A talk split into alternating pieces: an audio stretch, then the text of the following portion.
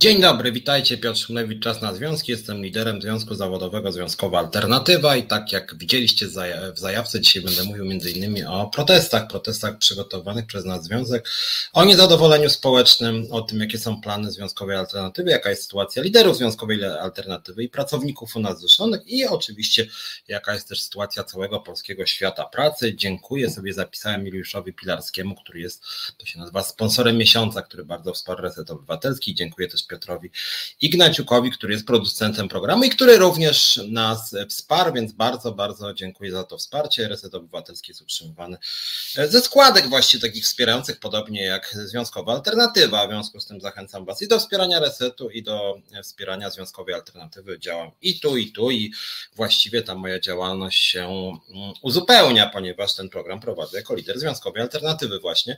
Wszystkich Was serdecznie chciałem przywitać. Tu szczególnie może może, przepraszam, nie chcę nikogo dowartościowywać, ale witam Darka Pawelczaka, ponieważ Darek jest moim, jednym z moich liderów związkowych i to liderem zwolnionym dyscyplinarnie za działalność związkową, e, liderem, który odważył się działać odważnie w swoim zakładzie pracy, no i spotkały go bardzo nieciekawe konsekwencje, e, więc będę dzisiaj mówił o różnych e, mm, wymiarach, obszarach polskiego rynku pracy i polskiej gospodarki, ale przede wszystkim o tym, jak zmieniać rzeczywistość, jak organizować protesty i jakie my protesty zamierzamy zamierzamy e, organizować, a też czego od Was bym jako moich widzów, niekiedy fanów, może z rzadka, ale też się zdarza tak, czego bym od Was oczekiwał, czy może złe słowo, o co bym Was prosił, tak, dlatego, że tu żadnej relacji władzy nie ma, ja nie mogę nikomu rozkazywać, mogę co najwyżej przekonywać i argumentować, żebyście działali w związkowej alternatywie, czy dla związkowej alternatywy, żebyście realizowali jakoś nasze cele, czy je przynajmniej popierali. Mm, mamy taką ciekawą sytuację, sytuację, dlatego że no w zasadzie od y, niewielkiej liczby godzin, że tak powiem. Znany jest termin e, wyborów parlamentarnych, ruszyła kampania. Ten start jest wyjątkowo mało efektowny. Muszę Wam powiedzieć, że jestem w ogóle bardzo zrażony do tej bieżącej polityki, takiej polityki przez małe P. W tym dzisiejszym programie też chętnie Wam zdradzę cele moje jako lidera związku i w ogóle mojego związku, bo rozmawiałem na ten temat z wieloma naszymi liderami. Generalnie Związkowa Alternatywa chce zmienić Polskę, chce zmienić Polskę znacznie głębiej niż, niż Polskę chce zmienić Koalicja Obywatelska Lewica, czy Polska 2050, czy PiS. Chcemy zmienić Polskę znacznie głębiej, chcemy dokonać zmiany systemowej, zmienić rynek pracy, zmienić politykę społeczną. Chcemy radykalnej zmiany, jak chodzi o relacje, szczególnie na rynku pracy, bo na tym się znamy, w tym jesteśmy dobrzy, ale też między innymi chcemy wprowadzić nowe standardy, na przykład jak chodzi o transparentność, jak chodzi o jawność płac, jak chodzi o e, wybory e, na ważne stanowiska publiczne wybory na prezesów spółek Skarbu Państwa, jak chodzi o awanse w ważnych instytucjach państwowych, tak, więc chcemy walczyć z tym, z tą potężną falą, która narasta niestety w ostatnich latach kolesiostwa, nepotyzmu, partyjniactwa, więc nasz związek, związek przeze mnie kierowany ma również ambicje, które można nazwać politycznymi, niekoniecznie partyjnymi. Nie startujemy w tych wyborach jako lista, przynajmniej póki co. Kto wie, może jeszcze moi liderzy się odezwą, żebyśmy się jednak zerwali na tej ostatniej prostej, ale póki co nie startujemy, ponieważ jesteśmy na etapie etapie organizacji. Jesteśmy skupieni obecnie głównie na takiej bieżącej walce o prawa pracownicze, bo niestety jest też tak, że politycy w tej debacie publicznej e, o rynku pracy w ogóle nie pamiętają żadnej partii tak naprawdę. Nie pamiętają również dziennikarzy. My staramy się dziennikarzom przypominać i staram się ja jako lider Związkowej Alternatywy przypominać poprzez właśnie mm, między innymi ten program. E, pani Gertruda z pewnością ogląda. Witamy panią, pani Gertrudą mówię o Gertrudzie Uścińskiej. Niezmiennie, żebym nie zapomniał, zapraszam panią Uścińską do programu Czas na Związki, pora dowolna, e, e, dzień dowolny, możemy rozmawiać nawet 5 godzin. Serdecznie zapraszam, bo przypomnę dla osób, które nie oglądały mojego programu, pani Gertruda Uścińska pozwała mnie cywilnie i oskarżyła mnie karnie e, i w tym procesie cywilnym, o ile pamiętam, jest między innymi napisane, że ja z panią Uścińską nie chciałem w ogóle rozmawiać, że jestem człowiekiem niedialogowym, w związku z tym chciałem przekonać Was, również panią Uścińską i również przede wszystkim może pracowników ZUS-u, że ja jestem jak najbardziej skłonny do rozmowy, serdecznie zapraszam, no może to serdecznie to za mocno ale, e, ale zapraszam panią Uścińską e, do resetu. Chętnie bym najpierw nawet otrzymał od pani Uścińskiej zakres wątków, o których by chciała rozmawiać. Ja mógłbym jej nawet zasygnalizować, o co sam chciałbym zapytać, więc zapraszam raz jeszcze. Tu widzę głos odnośnie wyborów. Ben Kruczek, że najpierw się trzeba wzmocnić, potem startować. Też mi się tak wydaje. Darek dla odmiany pisze, żeby startować w wyborach, bo miałby poparcie, alternatywa miałaby większą sprawczość. Znaczy wiesz Darku, to jest tak chyba, więc jak już mówimy o tych, o tych sprawach politycznych, zaraz przejdę do problemu samego Darka, bo nie chciałem mówić tylko o sobie, ale o naszych liderach, między innymi o Darku i jego związku i sytuacji w jego zakładzie pracy. Ja postrzegam politykę przez pryzmat, jak to ty słusznie napisałeś, sprawczości. W związku z tym przyznam szczerze, że upokorzeniem dla związkowej alternatywy byłoby to, gdyby na przykład, nie wiem, Szumlewicz dostał czwarte miejsce na liście Lewicy albo Koalicji Obywatelskiej, a Garczyńska e, siódme, albo Jagodzińska drugie, albo e, Agnieszka Kielak z PLL LOT z naszego związku trzecie. E, I my byśmy mieli powtarzać to, co nam jakaś partia mówi. My nie, nie chcemy być niczyimi tutaj jakimiś petentami, że będziemy się prosić, żeby jakiś czarzasty Tusk czy Kośniak-Kamysz łaskawie nas wzięli na listę, ale program to oni będą już sami sobie tworzyć, a my będziemy tam gdzieś z drugiego szeregu wołać halo, halo, ale mamy swoje postulaty. Przyznam szczerze, że mi to nie pasuje, nie dlatego, że jestem jakiś dumny, zarozumiały, że ja wszystkie rozumy pozjadałem, tylko ja reprezentuję moich ludzi, reprezentuję związkowców, którzy płacą składki na związkową alternatywę, związkowców, razem z którymi ustalałem cele związku, związkowców, o których walczę i staram się to robić skutecznie i wiarygodnie. I w momencie, gdybym trafił na jakąkolwiek listę z tych partii parlamentarnych, mm, która to lista nie budziłaby zaufania moich związkowców i mnie, no to straciłbym i wizerunkowo i mógłbym po prostu no, zniechęcić do siebie ludzi, którzy mnie poparli na lidera całego związku, e, bo przyznam Wam szczerze, że jak chodzi o te partie, które startują w tych wyborach na razie, które są w parlamencie, żadna nie budzi mojego zaufania. Mieli 4 lata, 4 lata mieli, żeby mm, nam się podlizać, żeby pokazać, że są wiarygodni, że zabiegają o pracowników, e, że, e, że chcą realizować pracownicze cele, że bronią naszych liderów zwolnionych dyscyplinarnie obecnego, to chociażby Darka Pawełczaka, Krystiana Kosowskiego, Ilonę Garczyńską i nic takiego takiego się nie działo, szczególnie jestem tu rozczarowany lewicą, która nie zrobiła dokładnie nic, żeby nam pomóc. E, niestety koalicja zrobiła niewiele więcej niż to nic, e, nie mówiąc o PSL-u czy Hołowni, e, więc myślę, że rzeczywiście nie ma sensu być przystawką jakiejkolwiek partii. Można być przystawką partii, jak ta partia jest wiarygodna, propracownicza, prozwiązkowa i jest nam bliska po prostu. W przeciwnym razie to lepiej e, mieć jakąś przystawkę do siebie, a nie być czyjąś przystawką. Srebrny Art się zgadza z Ben Kruczek, też uważam, że tam musiałaby się najpierw stać bardziej rozpoznawalna. Jak rozmawiam ze znajomymi, to wciąż nie wiedzą, że istnieje coś takiego jak Zeta. Zgadzam się, masz, masz Srebrny Art rację, staramy się wzmocnić nasz wizerunek, zwiększyć rozpoznawalność, ale kluczowa tak naprawdę nie jest rozpoznawalność, tylko, e, tylko e, skuteczna walka o prawa pracownicze. Ja Wam powiem, że my nie musimy być w Sejmie, w Senacie, w rządzie.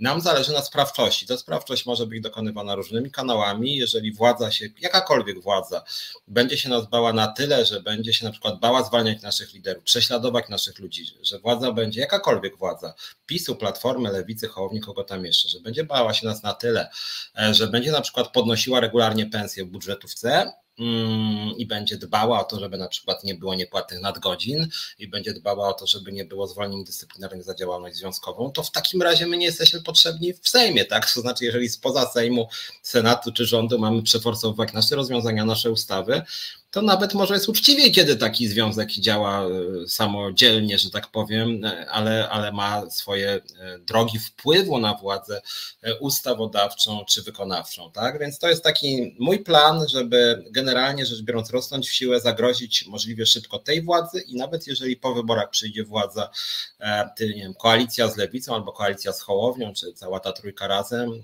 to żeby również wtedy ta władza się z nami liczyła i nie pozwalała sobie na takie zagrywki, że tak powiem, jak na przykład zwolnienie dyscyplinarnie Ilony Garczyńskiej. Przypomnę, że pani prezes jest koleżanką pana Morawieckiego, jest nominowaną przez rząd i rząd na to przyzwala, co się tam dzieje w ZUS-ie, co mówię wam mniej więcej co dwa tygodnie, tak?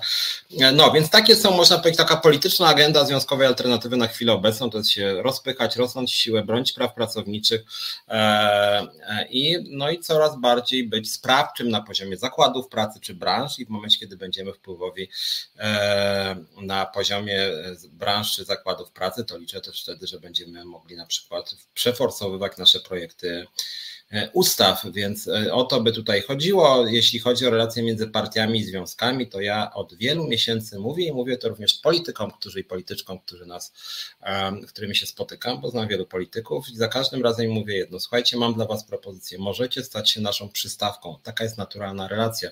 To nie związki powinny być przystawką partii politycznych, tylko partie polityczne powinny być przystawką związków, oczywiście takie partie, którym zależy na prawach pracowniczych.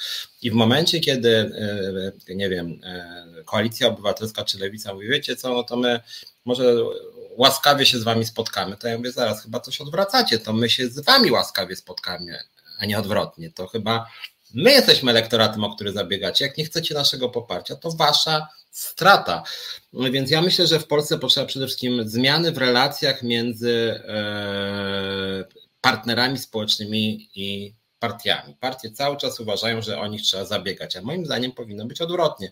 Jeżeli lewica przez te 4 lata o nas nie zabiegała, to nie będzie miała naszego poparcia. No ich strata. Właściwie chciałoby się powiedzieć, kto ma nie głosować na lewicę, jak pracownicy, w tym pracownicy budżetówki. No ale jeżeli lewica w ogóle nie zabiega, to tego poparcia nie uzyska. No ale to był taki wstęp, wstęp polityczny. Oczywiście o polityce możemy sobie rozmawiać, też poprzez politykę się zmienia rzeczywistość, natomiast e, przystawki w naszym kraju kończą raczej źle. Ale widzisz, Darek, no właśnie to takie, że Solidarność jest przystawką PiSu i kończy od lat źle, szczególnie wizerunkowo. Solidarność e, OPZZ jest przystawką e, lewicy, bardziej jeszcze SLD była. No i mają wizerunkowo to, co, są, to, co mają. Są leniwi, nieskuteczni, skorumpowani, no Solidarność jakąś siłę ma, ale my takiej siły byśmy nie chcieli mieć, żeby się zamykać gdzieś przy wódce z panem premierem i, i, i dawać pracownikom ochłap, tak? Bo wiecie, że niedawne spotkanie pana Morawieckiego z panem Piotrem Dudą skończyło się tym, że zamiast 8% podwyżki w budżetówce skończyło się na 800 zł jednorazowej, że tak powiem, darowizny pod choinkę wyborczą. E, więc e, no nie chcielibyśmy wchodzić w takie deale, szczerze powiedziawszy. Zresztą my lubimy rozmowy jawne, e, transparentne, nie, że gdzieś tam się zamykamy z ministrami czy jakimiś prezesami w pokoju i później, nie wiem, coś tam sobie korupcyjnie obiecujemy. To jest tam całkowicie Obce. E, ilu członków już liczy Związkowa Alternatywa? Ja na bieżąco nie przeliczam, tak, bo ostatnio sporo ich przychodzi nowych, natomiast tak jak było walne dwa miesiące temu, to wtedy zgodnie z prawdą powiedziałem e, uczestnikom naszego walnego zgromadzenia, że jest ich około 7 tysięcy i taka jest mniej więcej prawda, przy czym no, tamtego czasu trochę związkowców do nas przystąpiło. Nasz cel jest taki, żeby do końca roku mieć powiedzmy co najmniej 10 tysięcy członków. Jest to moim zdaniem realistyczny cel, bo chciałem Wam tylko powiedzieć, że e, z tych 7 tysięcy około 5 tysięcy przystąpiło w ciągu ostatniego półtora roku, to znaczy w czasie epidemii koronawirusa. Mało kto do nas przystępował. E, e, po tym, jak się trochę to życie społeczne otworzyło, rzeczywiście przyrost u nas był i jest bardzo, bardzo szybki. Srebrny Arcie pyta, ile liczą największe centrale związkowe. Odpowiedź brzmi nie wiadomo. My w ramach informacji publicznej będziemy pewnie o to niedługo pytać. Solidarność, OPZZ i Forum, każde z nich twierdzi, że ma co najmniej 300 tysięcy. Moim zdaniem to są jakieś totalne bzdury wyssane z palca. Kiedyś oni powiedzieli, że mają 300 tysięcy. Nie wiem na jakiej zasadzie sąd to przyklepał, bo żaden sąd ich nie sprawdził. E, e, ile mają po deklaracjach członkowskich, tylko po prostu sobie wysyłają do sądu, nie wiem, OPZZ nas jest na poczcie 15 tysięcy, nie wiem, w górnictwie 15 tysięcy, metalowców 40 tysięcy, a sąd na 15-minutowym posiedzeniu, dobra, My jesteśmy ludźmi uczciwymi, więc nie, nie, nie, chcemy robić takich numerów. Ja mówię publicznie, ilu nas jest i jestem gotowy, że tak powiem, mogę w każdej chwili pokazać, że tak powiem, deklaracje członkowskie, zresztą różni pracodawcy nas, że tak powiem, przeliczają, bo jesteśmy bombardowani, jesteśmy niewygodni, natomiast ja tego nie ukrywam. Natomiast jestem absolutnie pewien, że na przykład Forum Związków Zawodowych nie ma 300 tysięcy osób i OPZZ moim zdaniem też ma sporo poniżej 300, jeśli nie poniżej 200 tysięcy. Tyle tylko, że jedną rzecz warto jeszcze pamiętać, że OPZZ i Forum trochę inna sprawa z Solidarnością, to są ludzie całkowicie niesolidarni. To są związki, które nie mają ze sobą nic wspólnego. I mało z Was pewnie e, kto wie, że na przykład Związek Nauczycielstwa Polskiego jest częścią OPZZ-u i jest to taka część OPZZ-u, która gardzi całą resztą OPZZ-u. Na przykład się bardzo nie lubi z górnikami czy metalowcami. Otóż my w Związkowej Alternatywie chcielibyśmy tego uniknąć. E, bardzo mi zależy na tym, żeby nasze związki były solidarne wobec siebie, żebyśmy się nawzajem wspierali. E, I pod tym względem przyznaję jedną e, centralną związkową, która ma taką wewnętrzną solidarność, jest Związek Piotra Dudy. Ta solidarność ich jest solidarnością z rządem, solidarnością z Kościołem i mi się to strasznie oczywiście nie podoba i to mi się wydaje wręcz obrzydliwe, ale, ale akurat wewnętrznie oni są dosyć, że tak powiem, zbici i to jest akurat no, czymś dobrym, to znaczy, no, jeżeli działam w jednej organizacji, moim zdaniem powinniśmy się wspierać. Bożena Breczko pisze, że Platforma ma 23 tysiące, niedługo dogonimy, a to w sumie to może niedługo, niedługo, niedługo może będzie tak, że będziemy więksi od wszystkich partii politycznych, bo w sumie Platforma jest jedną z największych, może PSL ma chyba tylko troszkę więcej, nie jestem pewien, czy pisma więcej, nie pamiętam, bo to się szybko zmienia. E, Srebrny Art pisze, że, że, że marnie to wygląda, że wszystkie związki koło miliona. E, znaczy tak, bardzo mało. Oczywiście, e, oczywiście, że bardzo, bardzo mało jest, bardzo mało jest uzwiązkowienie w Polsce. Wśród wszystkich pracowników to jest około 10% Srebrny Art, 10-12. Pamiętaj też o tym, że no, te 38 milionów, no to obejmuje dzieci też, prawda? Jednak do związków osoby pracujące się liczą najwcześniej od 16 roku życia. Tu jest pytanie, dlaczego na Facebooku brakuje transmisji, więc to jest pytanie do, do naszego realizatora. Ja się na tym nie znam, przyznam szczerze. Zazwyczaj wrzucam YouTube'owe nasze, że tak powiem, relacje, ale jeżeli nie ma na Facebooku, no to może jakoś tam to sprawdźcie. No natomiast wracając do tematu e, i może przechodząc do tych tematów, które dzisiaj chciałem powiedzieć, bo chciałem dzisiaj powiedzieć trochę właśnie o protestach, o protestach jesiennych, które zapowiadamy, o mm, związkach zawodowych, o lojalności, o mobilizacji, o tym, jak organizować skuteczne związki. Zacznę może od obecnego tu na naszym forum e, Dariusza Pawelczaka, bo to jest historia dosyć pouczająca i muszę powiedzieć słów kilka mm, takich bym powiedział przykrych może, to znaczy przykrych, że mi było przykro, że tak powiem Darkowi pewnie tym bardziej było przykro w pewnym momencie, co mam na myśli. Otóż Dariusz Pawelczak, y, nie wiem czy pamiętacie, Darek był u mnie w programie chyba dwa razy. Nie będę zdradzał zbyt wielu szczegółów jego spraw, bo myślę, że przyjdzie do mnie niedługo po raz y, trzeci czy czwarty.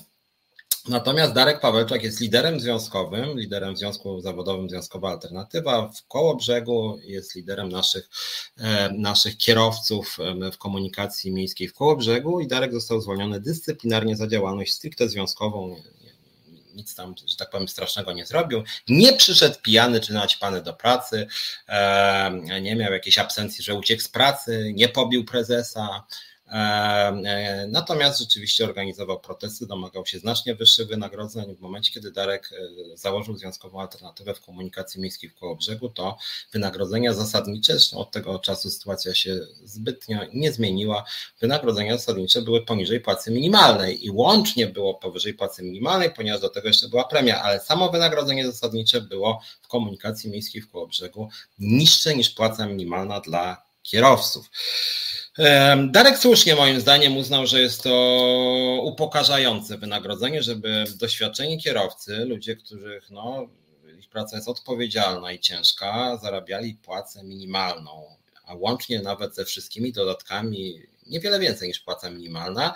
Zaproponował, żeby te płace były znacznie wyższe. Na początku proponowaliśmy 25% w pierwszej transzy i 25% w drugiej i stworzyć pewien e, mechanizm wzrostu płac, tak, żeby skorelować, o ile pamiętam, tą płacę, to był nasz pierwotny pomysł właśnie z płacą minimalną e, i żeby e, ta płaca regularnie rosła, żeby, o ile pamiętam, nasza propozycja wtedy była taka, żeby to było 50% więcej niż wynosi płaca minimalna. Pracodawca się nie zgodził, ale powiedział na początku, że jest skłonny do rozmowy. Darek próbował rozmawiać, wreszcie pracodawca powiedział, że jednak nie, właśnie nic nie zaproponował. W związku z tym nasz lider e, Darek Pawelczak e, e, zorganizował taki protest ostrzegawczy. Tam kierowcy jeździli 10-15 kilometrów na godzinę. Wiele pism szło miał być cały cykl spotkań z panem prezesem. Ja się spotkałem z panem prezesem, panem Jaczyńskim, który mi powiedział, że te propozycje brzmią nieźle, że są w ogóle do, e, do dogrania, że tak powiem, że to się da uzyskać. No i cóż się stało? Stało się to, że po mniej więcej półtora miesiąca negocjacji tak zwanych, trochę w cudzysłowie, bo ze strony pana prezesa one były pozorowane. Dariusz, Dariusz został zwolniony dyscyplinarnie za to, że był pyskaty, za to, że protestował, za to, że walczył o pracowników. Mm, I dlaczego powiedziałem, że jest to trochę dla mnie przykra sprawa? Przykra sprawa jest taka, że po tym jak Darek został zwolniony dyscyplinarnie, część kierowców wystąpiła ze związku. I muszę Wam powiedzieć, że to jest coś, czego ja kompletnie nie rozumiem. Ja do pewnego stopnia bardziej szanuję moich wrogów niż moich przyjaciół, którzy są tchórzami. Mm, czy moich przyjaciół, czy ludzi, którzy się deklarują jako przyjaciele czy sojusznicy, którzy nagle wymiękają, wycofują się, znikają, biorą zwolnienie. Mnie spotkało coś takiego w OPZZ, kiedy jak byłem jeszcze w OPZZ, tam była dzika nagonka na mnie, ale z perspektywy czasu ja w pewnym sensie bardziej, e, bardziej rozumiem, tak, jest Platforma Obywatelskiej prezydent Kołobrzegu, Srebrniak, słusznie mówisz, niestety to jest ekipa opozycyjna, nie pisowska.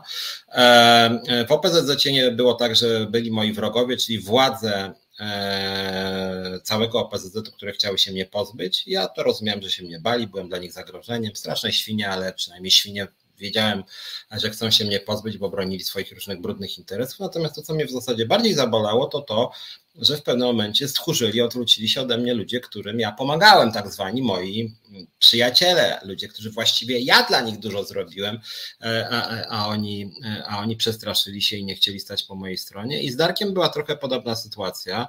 To znaczy, że w momencie, kiedy Darek się postawił, e, Boże, strzeż mnie od przyjaciół, bez wrogami dam sobie radę. Dokładnie tak, Darku Bielecki, no tylko, że z drugiej strony samemu bardzo trudno jest działać. Warto jednak tych przyjaciół mieć, warto ludziom jakoś ufać, no bo jak się nikomu nie ufa, no to w jaki sposób zmieniać świat.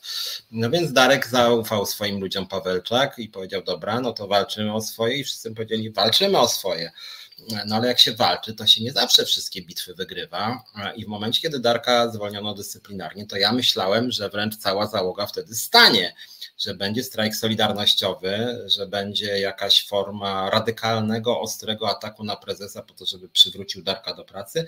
A tymczasem część osób e, wystąpiła ze związku, co moim zdaniem jest bardzo brzydką zagrywką, więc jeżeli ktoś z tych osób z koło brzegu mnie ogląda, to ja muszę wam powiedzieć, że tak się po prostu nie robi. To jest nie fair i bardzo mnie też martwi, że w momencie, kiedy ja na przykład komuś mówię w oczy, słuchaj, postąpiłaś czy postąpiłeś nie fair, to ta osoba jeszcze czasem się na mnie obraża, że ja śmiem e, że ja śmiem coś e, zarzucać, że jak ja śmiem wypominać. No, no jeżeli ja dla kogoś działam i ten ktoś się na to zgadza i tego chce, a później, nie wiem, przegrywamy jakąś bitwę, to chyba wtedy tym bardziej jest wymagana solidarność, wsparcie. Wtedy lider potrzebuje wsparcia tym bardziej. No i to, że po tym jak Darka zwolniono dyscyplinarnie, czyli potworny, chamski, obrzydliwy cios ze strony pana Jaczyńskiego, no to chyba wypadałoby Darka wspierać. Sytuacja się zaczęła zmieniać w ostatnich miesiącach i tygodniach, ponieważ okazało się, że Darek od początku miał rację i teraz zaczyna kolejne odsłony tego procesu wygrywać.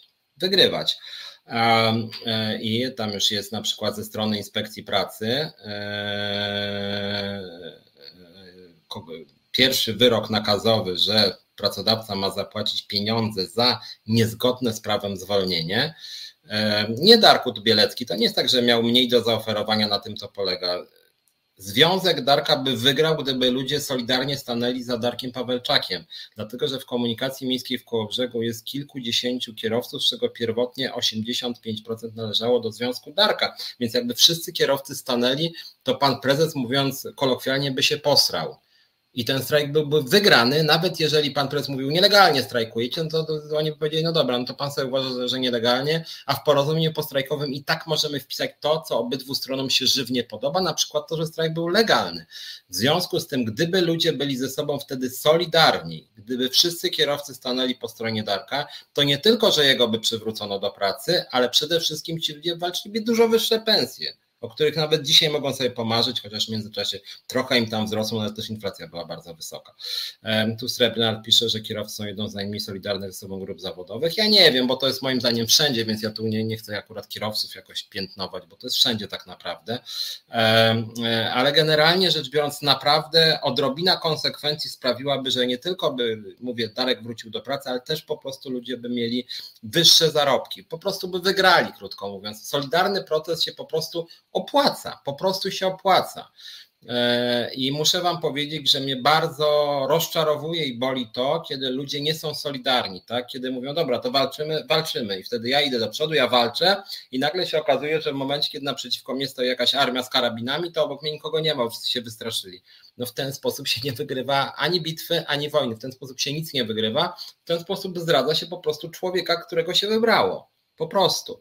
W związku z tym myślę, że to nie jest dobra postawa, a przy okazji muszę Wam powiedzieć, i tu przypominam przykład Darka, zaraz przyjdę do innych e, instytucji, innych zakładów pracy, Akurat z perspektywy czasu okazało się, że nasza centrala i Związek Darka miał rację. To znaczy kolejne, powtarzam, odsłony procesu, procesów sądowych, bo ich tam jest kilka. Darek wygrywa, wszystko wygrywa po kolei, tak? W związku z tym, jak prezes mówił, awanturnicy, jacyś tam oszuści, szantażyści, tak? To każdy pracodawca tak lubi mówić, a myśmy mówili spokojnie, panie prezesie, przegra pan te procesy, tak? I przegrywa. I przegrywa nie tylko z nami, ale nawet z inspekcją pracy, która w naszym imieniu powiedziała, że pan prezes brutalnie złamał prawa pracownicze, zwalniając Dariusza Pawelczaka. Tak więc już nam, z nami się zgodziła Państwowa Inspekcja Pracy, już się zgodziła pierwsza instancja sądu i kolejno wygrywamy, powtarzam po raz trzeci, kolejne odsłony procesu, więc naprawdę warto o tym pamiętać. Konsekwencja działa. W momencie, kiedy do Darka teraz na przykład wróciłoby 15 kierowców i związek nie miałby obecnie nie wiem, 15 osób, tylko 35, to znowuż pan Jaczyński by się przestraszył. Bo w momencie, kiedy wszyscy, nawet kierowcy, nawet nie wszyscy pracownicy firmy, sami kierowcy, jeżeli kierowcy działaliby solidarnie, razem, walczyliby o swoje interesy, to pan Jaczyński nie miałby innego wyjścia, musiałby podnieść pensję. Musiałby po prostu, dlatego że bez kierowców po prostu nie ma tej firmy. Natomiast tu był słuszny głos i warto o tym pamiętać. Niestety koło brzegiem rządzi e, koalicja obywatelska, tam chyba z jakimś miękkim wsparciem lewicy i niestety oni nic z tym nie zrobili. Myśmy pisali oczywiście też do pani prezydent miasta z ramienia koalicji obywatelskiej i niestety żadnej reakcji nie było, tak? Chociaż powtarzam, kolejne instancje przyznają nam rację, że prawo zostało złamane. A i teraz jedną chciałem uwagę wrzucić do tematów, które poruszałem wcześniej, mm, mianowicie kwestia zwolnień dyscyplinarnych działaczy związkowych. Jak może pamiętacie, Związkowa Alternatywa jest jednym związkiem, który jest krytyczny wobec rozwiązań przyjętych przez e, rząd, przy wsparciu Lewicy, przy wsparciu Inicjatywy Pracowniczej, OPZZ-u, NSZZ Solidarność. Mianowicie niedawno parlament przyjął e, i prezydent Rada Dzień podpisze rozwiązanie, zgodnie z którym liderzy związkowi mają nieograniczoną ochronę. Nieograniczoną ochronę przed zwolnieniem, nawet jak komuś dadzą w mordę, przyjdą pijani do pracy, to i tak liderzy związkowi mają ochronę do 2-3 lata. Zgadzam się ze Srebrnym Martem, warto przypominać przed wyborami samorządowymi w Kołobrzegu. Nie tylko tam zresztą jest taka sytuacja, gdzie rządzi opozycja i podejmuje działania godne PiSu. E, ale wracając, była ustawa, czy jest ustawa, która daje totalną ochronę liderom związkowym, ja jestem przeciwny tej ustawie, bo moim zdaniem ona psuje wizerunek związkom zawodowym, e, dlatego że ona miesza tych liderów, którzy zwolnieni są, jak Darek Pawełczak za działalność związkową, na przykład z jakimiś e, ludźmi, którzy, nie wiem, pijani przyszli do pracy albo molestowali koleżankę z pracy, więc uważam, że to jest psucie wizerunku związkom zawodowym.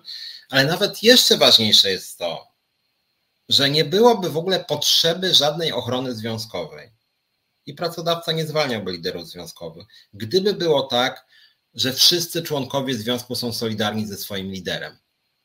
Bo dlaczego ci nieuczciwi pracodawcy zwalniają e, liderów związkowych? Dlaczego zwalniają liderów związkowych? Dlatego właśnie, że oni wiedzą, że jak zwolnią lidera, to związek się posypie. Taka jest logika takich panów jak Jaczyński czy jak pani e, Uścińska. Oni zakładają, że po prostu związek bez lidera nie istnieje. Gdyby ludzie w związku byli solidarni z liderem, to ta logika by szwankowała po prostu. I o to tutaj chodzi. I właśnie dlatego mnie to zabolało z Darkiem, że gdyby było tak, że pan Jaczyński zwolnił, e, zwolnił Dariusza Pawelczaka tutaj obecnego e, i w momencie zwolnienia do Związku Darka przystąpiłoby jeszcze 10 osób, to on by się za przeproszeniem posrał i by Darka przywrócił do pracy, bo się okazałoby, że to w ogóle nie działa że związek się wzmocnił zamiast się osłabić. Zresztą skądinąd na przykład warto dać dwa przykłady że tak powiem, inne, takich związków, w których ludzie się okazali uczciwi. E, mianowicie Związek Zawodowy Personelu Pokładowego Lotniczego w czasie strajku, czy tuż przed nawet to właśnie było, zwolniono Monikę Żelazik, tak, do niedawna wiceprzewodniczącą naszej centrali, zwolniono i co się stało? Stało się to, że ona została liderką związku i poprowadziła strajk, który okazał się zwycięski. I ludzie strajkowali, ludzie się nie przestraszyli. Warto o tym pamiętać. Czy drugi przykład, Ilony znanej wam w ZUSie Garczyńskiej, tak? Ilonę zwolniono, y, ruszyła na nią jakaś dzika, chora nagonka. To były bardzo trudne dni dla Ilony i dla całej naszej centrali, natomiast Ilona przetrwała kryzys i po tym kryzysie przyjęła ponad 500 osób. Związek się podwoił, związek rośnie. W związku z tym okazało się, że zwolnienie y, Ilony nie działa i już teraz pracodawca zaczyna wymiękać. Już nie mówi tak o tym zwolnieniu dyscyplinarnym. Więc warto o tym pamiętać. Tutaj Darek pisze, jestem przekonany, że gdyby utrzymali jedność, dzisiaj bylibyśmy wygrani. Oni po prostu bali się, że nie wytrzymali presji, szkoda, ale wybaczam, mam szacunek wielki dla tych, którzy zostali przy mnie. Znaczy ja, żeby było jasne i Darek też mnie zna, ja, ja jestem, że tak powiem, zasadniczy, jak ktoś mi robi krzywdę, no to, to ja to pamiętam, ale z drugiej strony, no to jest życie publiczne, w związku z tym, w związku z tym to nie jest też tak, że na zawsze. Jeżeli ktoś raz, kolokwialnie mówiąc, dał ciała, no to niech przynajmniej spróbuje się zrehabilitować. No jakby, no jakby świat idzie naprzód, nie? No jeżeli się raz nie udało, no to może spróbujmy raz jeszcze, więc ja tak mam do, do wielokrotnie ja też przegrywałem, nie zawsze wygrywałem, tak? Natomiast moim zdaniem wygrać można tylko wtedy, przynajmniej w świecie związków zawodowych. Świat związków zawodowych, świat pracy szerzej, nie tylko związków zawodowych, to jest gra zespołowa. Jeżeli będziecie zostawiać swoich liderów samych, to nie tylko oni zostaną rozstrzelani, że tak powiem, przez pracodawcę, ale wy przegracie przegracie, bo pracodawca nawet straci dla was szacunek, bo zobaczy, że jesteście słabi po prostu. A jeżeli jesteście słabi, to można wami pomiatać, można obniżać wam pensję, można was traktować jako zero po prostu. Można się w ogóle z wami nie liczyć i niestety tak to działa, tak? Jeżeli związek pozwala sobie na zwolnienie lidera bez mrugnięcia e, okiem, no to cóż, no to znaczy, że, że on de facto nie istnieje, więc warto o tym pamiętać i, e, i rzeczywiście pamiętajcie na drugi raz, że, e, że warto być solidarnym. To się po prostu opłaca. Tu ktoś pisze o jakimś spamie, więc słuchajcie, apeluję do Was, rozmawiajcie na temat. Więc jeśli można, to nie o jakichś, nie wiem, e, reklamach, o seksie możecie sobie gadać w wielu miejscach, nie musicie akurat prosto z mojego programu. Temat jest ciekawy z całą pewnością dla nas wszystkich, no ale dzisiaj tu jest o związkach zawodowych, a nie o związkach erotycznych, tudzież związkach emocjonalnych, tak? Ewentualnie o związku emocjonalnym, jakim jest związek zawodowy.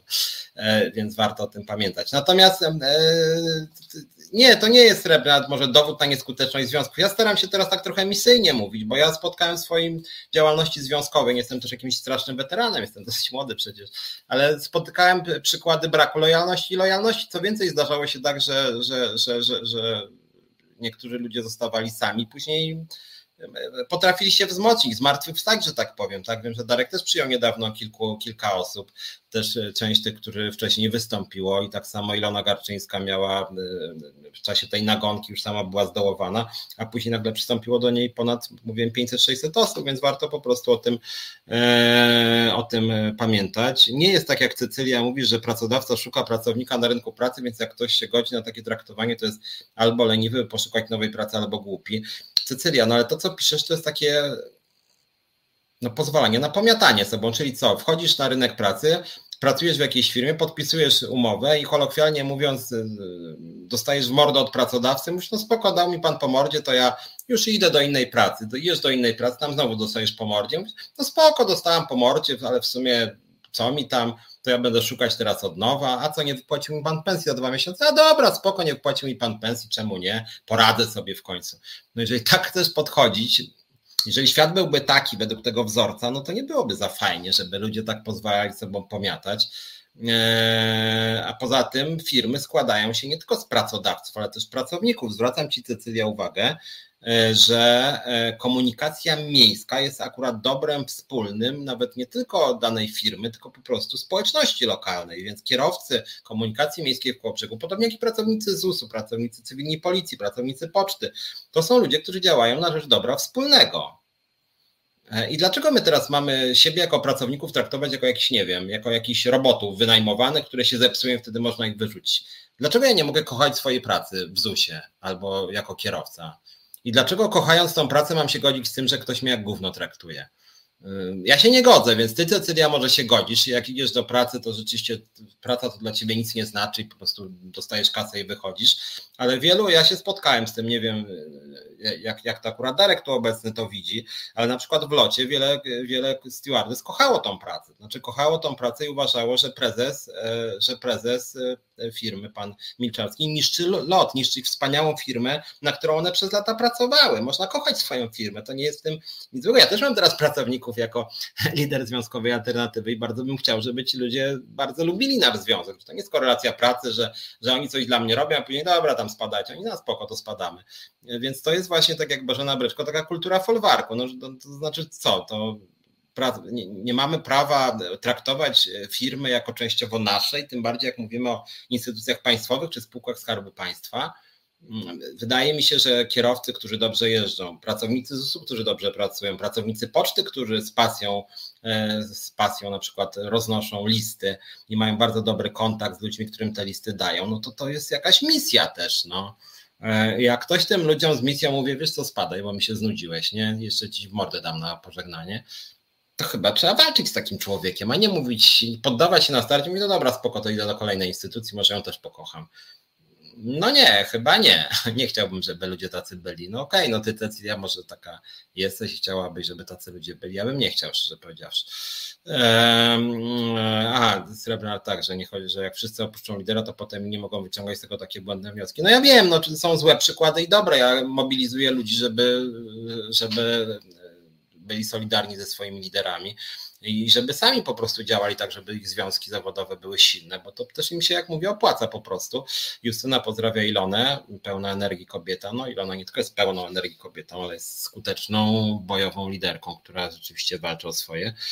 E, Cecylia, co idziesz do sądu? Tak, jak podpisujesz umowę, jak pracodawca łamie umowę, to idzie do sądu. Powodzenia w sądach 4 lata będziesz czekać na rozwiązanie, więc moim zdaniem bardzo znacznie lepszym rozwiązaniem jest mieć silny związek zawodowy i w momencie, kiedy pracodawca brutalnie łamie pracownicze, twoje prawa pracownicze i innych członków związku, to ja bym proponował wtedy na przykład zrobić strajk ostrzegawczy. Albo zacząć na przykład, y, tak jak my to robimy często, nagłaśniać te patologie, co psuje wizerunek przedsiębiorcy i on może wtedy cię może wtedy wymięknie i na przykład jak pracodawca nie chce ci Cecylio zapłacić 15 tysięcy złotych, przez co na przykład jesteś bliska bankructwa i bank może niedługo, nie wiem, jakąś tam licytację u ciebie w domu robić, to może jednak lepiej byłoby możliwie szybko zaprotestować, żeby pracodawca dał ci te pieniądze po prostu, bo, bo twoje podejście, że tak powiem, dysfunkcyjne mi się wydaje, szczerze powiedziawszy.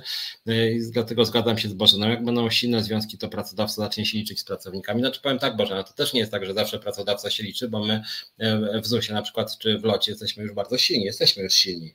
I pracodawca no, liczy się z nami w tym sensie, że idzie z nami na wojnę i to taką hardkorową wojnę. Więc najpierw moim zdaniem jest ten okres wojny, I, i, I niekiedy jest tak, że jak do władzy dochodzą jacyś rozsądni ludzie, na razie się średnio na to szykuje, E, no to wtedy jest ewentualnie jakieś ramowe porozumienie czasem na lata. To czasem to tak chyba bardziej wygląda. E, Darek napisał, że to Cecyli, że podjął walkę dla tych, e, głównie dla tych, żeby, którzy zwątpili, żeby pokazać, że walka ma sens. Znalazłbym nawet lepiej płatną pracę, ale chcę udowodnić, że nie ma co się bać nieuczciwego pracodawcy. No właśnie.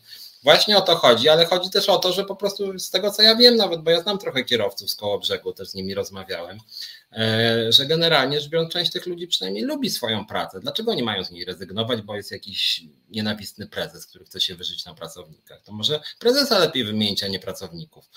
Mm, smutny nasz kraj, kilka tysięcy związków zawodowych, których jest jakieś 6% pracowników, a większość związków to wydmuszki. Tu jedna uwaga jeszcze, Julo, też do Ciebie i do tego, co wcześniej mówiłem. Dlaczego jestem sceptyczny wobec rozszerzania tej ochrony związkowej? No bo właśnie niestety ta totalna ochrona dla liderów związkowych będzie skutkować tym, że każde 10 osób będzie sobie zakładać związki zawodowe. Na poczcie już będzie nie 70 związków, tylko 170. W górnictwie będzie nie 50, a 250 i będzie powsta będą powstawać związki 10 osób aby tylko lider miał ochronę. No to nie jest dobry kierunek. Związki nie są wyłącznie dla liderów, związki to są oddolne organizacje ludzi pracy, którzy walczą o poprawę warunków pracy wszystkich pracowników danego zakładu. O to tutaj chodzi, tak? E, więc, e, więc warto o tym pamiętać i warto, warto rzeczywiście walczyć o swoje. I może ta komunikacja miejska w Kołobrzegu jest dobrym przykładem tego, że po prostu warto bić się o swoje, bo tam jest tych kierowców kilkudziesięciu i naprawdę gdyby 80% z nich stanęło, to prezydent by nie miał innego wyjścia i musiałby z nimi rozmawiać. I musiałby być, dobra, no to czego wy tak naprawdę chcecie? A Darek powiedział, wie pan co, no chcemy 50% podwyżki. A prezes, Jezu, 50% to ja zbankrutuję, a może być 30, a Darek, no nie, 30 to w sumie mało. Daj pan 43. A prezes, Jezu, no to 35 może, Darek, no dobra, to 35 plus y, dodatkowo jednorazowo 3000 zł. A prezes, no dobra, to 35 i 2000 zł. Darek, no dobra, niech będzie. 35 i 2000 zł. No to są negocjacje, a nie przychodzi prezes, zwalnia sobie lidera związkowego, bo chce, a pracownicy, o kurde, zwolnią, no dobra, to się rozchodzimy do domów. No, no tak to się nigdy nie wygra akurat, no.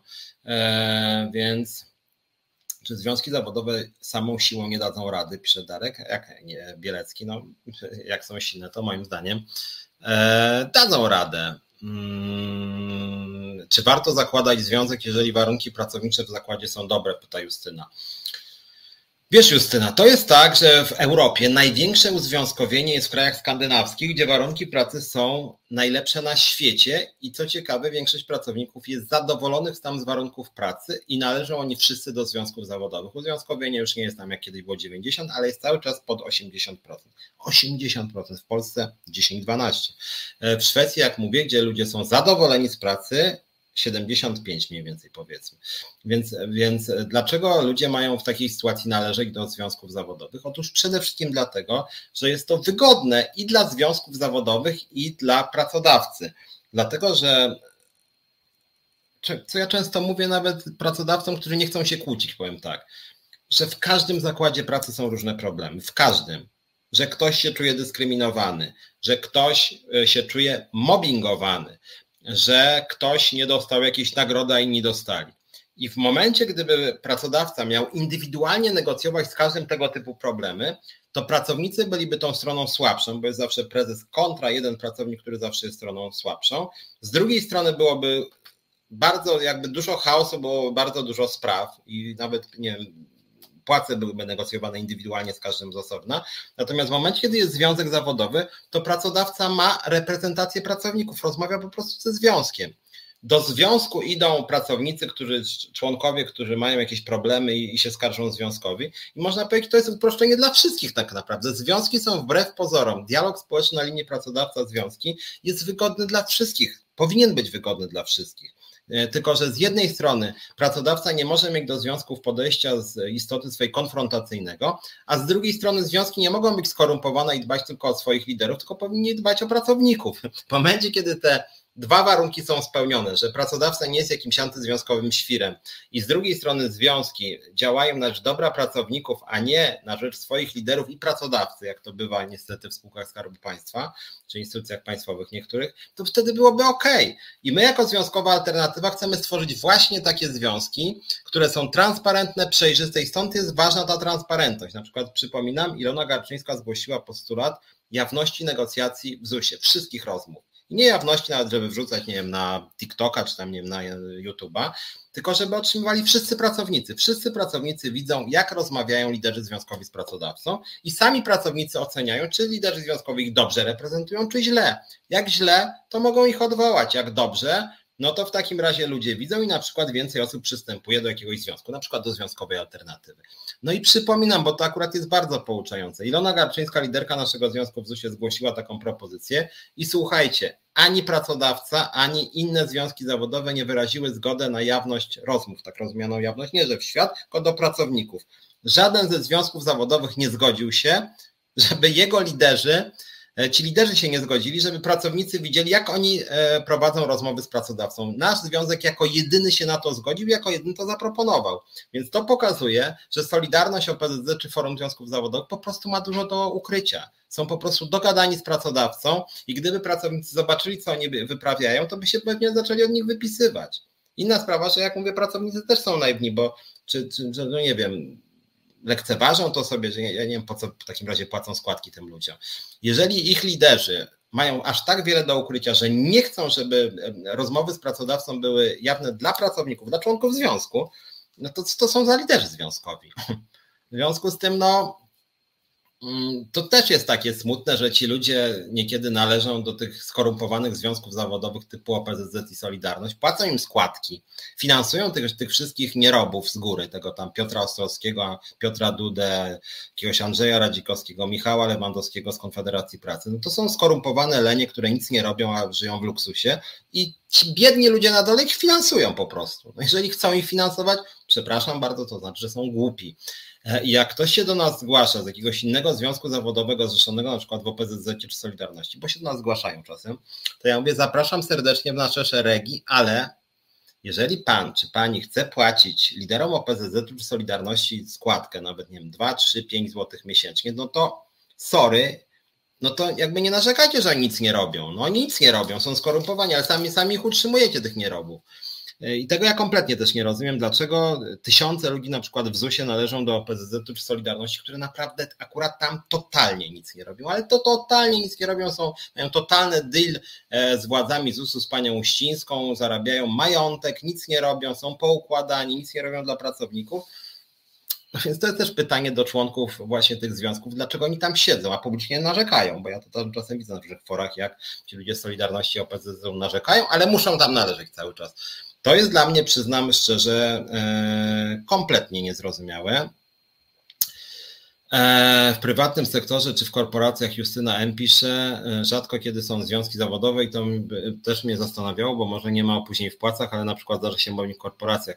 Justyno, to nie jest tak, że tam jest dobrze i dlatego nie ma związków zawodowych, tylko to jest tak, że związki zawodowe w instytucjach państwowych w zasadzie istniały od wielu lat i jest nawet pewnego rodzaju chciałoby się powiedzieć przyzwyczajenie, po pierwsze. Po drugie, instytucje państwowe są zazwyczaj dużo większe i na przykład w ZUS-ie pracuje 43 tysiące pracowników. E, na poczcie 75 tysięcy prawie. Mm, w szpitalach, co większych, to jest parę tysięcy ludzi nawet. E, w szkolnictwie no też jest mnóstwo ludzi. W związku z tym Łatwiej jest należeć do związków zawodowych w sektorze y, publicznym niż w sektorze prywatnym, to po pierwsze. Po drugie, niestety jest też tak, że w sektorze prywatnym jest bardzo duża niechęć do związków zawodowych i niestety jest też tak, że w sektorze prywatnym bardzo często pracodawcy zastraszają prewencyjnie e, ludzi, jak chcą zakładać związki zawodowe. Niekiedy zwalniają tych ludzi tuż przed założeniem związku, czy zwalniają, jak w SI Polska, o czym być może jeszcze dzisiaj powiem. E, Krystian Kosowski, inny nasz lider został zwolniony dyscyplinarnie za samą próbę założenia związku, udaną zresztą, czy, czy krótko mówiąc, za założenie związku. I prezes pan Nito, prezes Polska, wręcz był dumny z tego, że, e, że, że on nie szanuje związków zawodowych i że teraz on zwolni za założenie związku. On nawet to publicznie powiedział po prostu, tak? Czyli jakby to jest jakby kryminał totalny jakiś, że zwalnia się człowieka za to, że założył związek zawodowy. To jest oczywista forma dyskryminacja, za to Krystian Kosowski. Zresztą Darek Pawelczak też, czy Ilona Garczyńska. W gruncie rzeczy chodziło wyłącznie o działalność związkową. Więc warto o tym pamiętać i potem w sektorze prywatnym nie ma w Polsce tradycji działalności związkowej. Sektor prywatny jest przyzwyczajony niejako, że tam związków zawodowych nie ma, ale my jako związkowa alternatywa serdecznie oczywiście zapraszamy również w sektorze prywatnym. Zresztą już jesteśmy na przykład z Polska czy w TVN-ie, gdzie tak na marginesie lekko też e, nie jest. Może to jest gra na deprecjację związków zawodowych, działania inflacyjne podważają ich byt.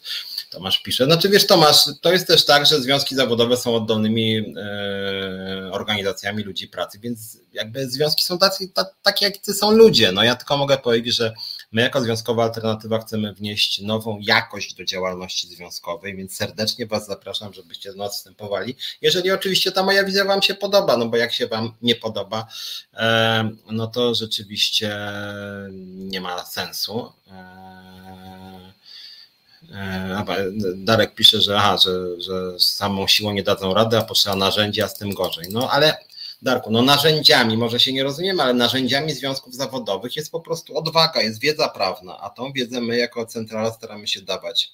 Mamy prawników, ja mam dużą wiedzę na temat prawa pracy. W związku z tym, no jeżeli związki są zdeterminowane, jeżeli związki są solidarne, to dadzą radę. Zapewniam cię, to dadzą radę. W locie strajk został wygrany, a strajkowało realnie mniej niż 10% załogi. I wystarczyło i pracodawca się przeraził tych 10%, bo to byli zdeterminowani, odważni e, ludzie po prostu. Więc, no więc warto, warto o, tym, o tym pamiętać, że jak ludzie są zdeterminowani, e, to wtedy e, i mają też pewną wiedzę i dlatego stąd stawiam na pomoc prawną między innymi w związku, no to wtedy wygrywają.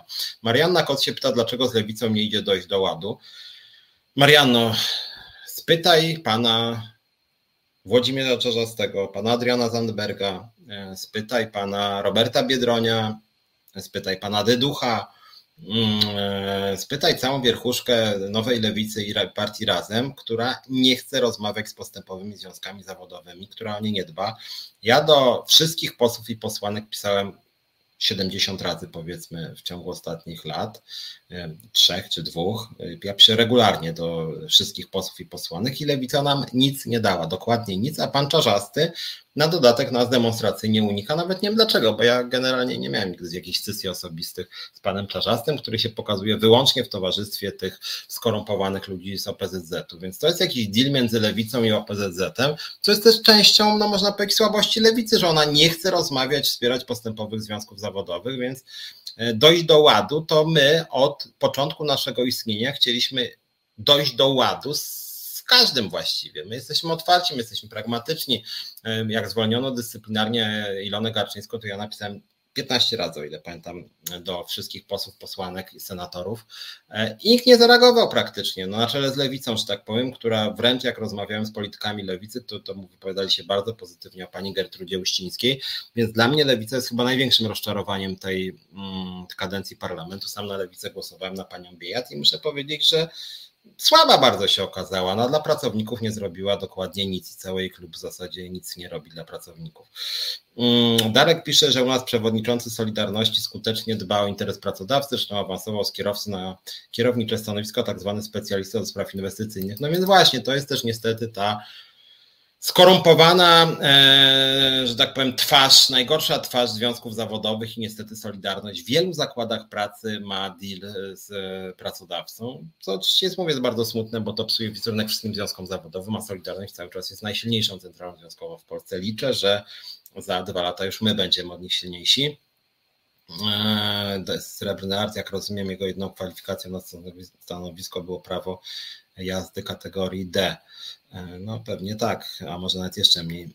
Mm, w wypadku przegranej PiSu Solidarność gwałtownie się uaktywni, to pewne, pisze Tomasz Indralewicz. Znaczy Solidarność w ogóle nie, znaczy ja bardzo nie lubię Solidarności, ale oni przynajmniej mają jasno określone cele. Oni są przystawką władzy pisowskiej, oni są blisko PiSu, oni mają swoich ludzi w parlamencie, oni forsują ustawy za pośrednictwem PiSu, oni są po prostu częścią PiSu.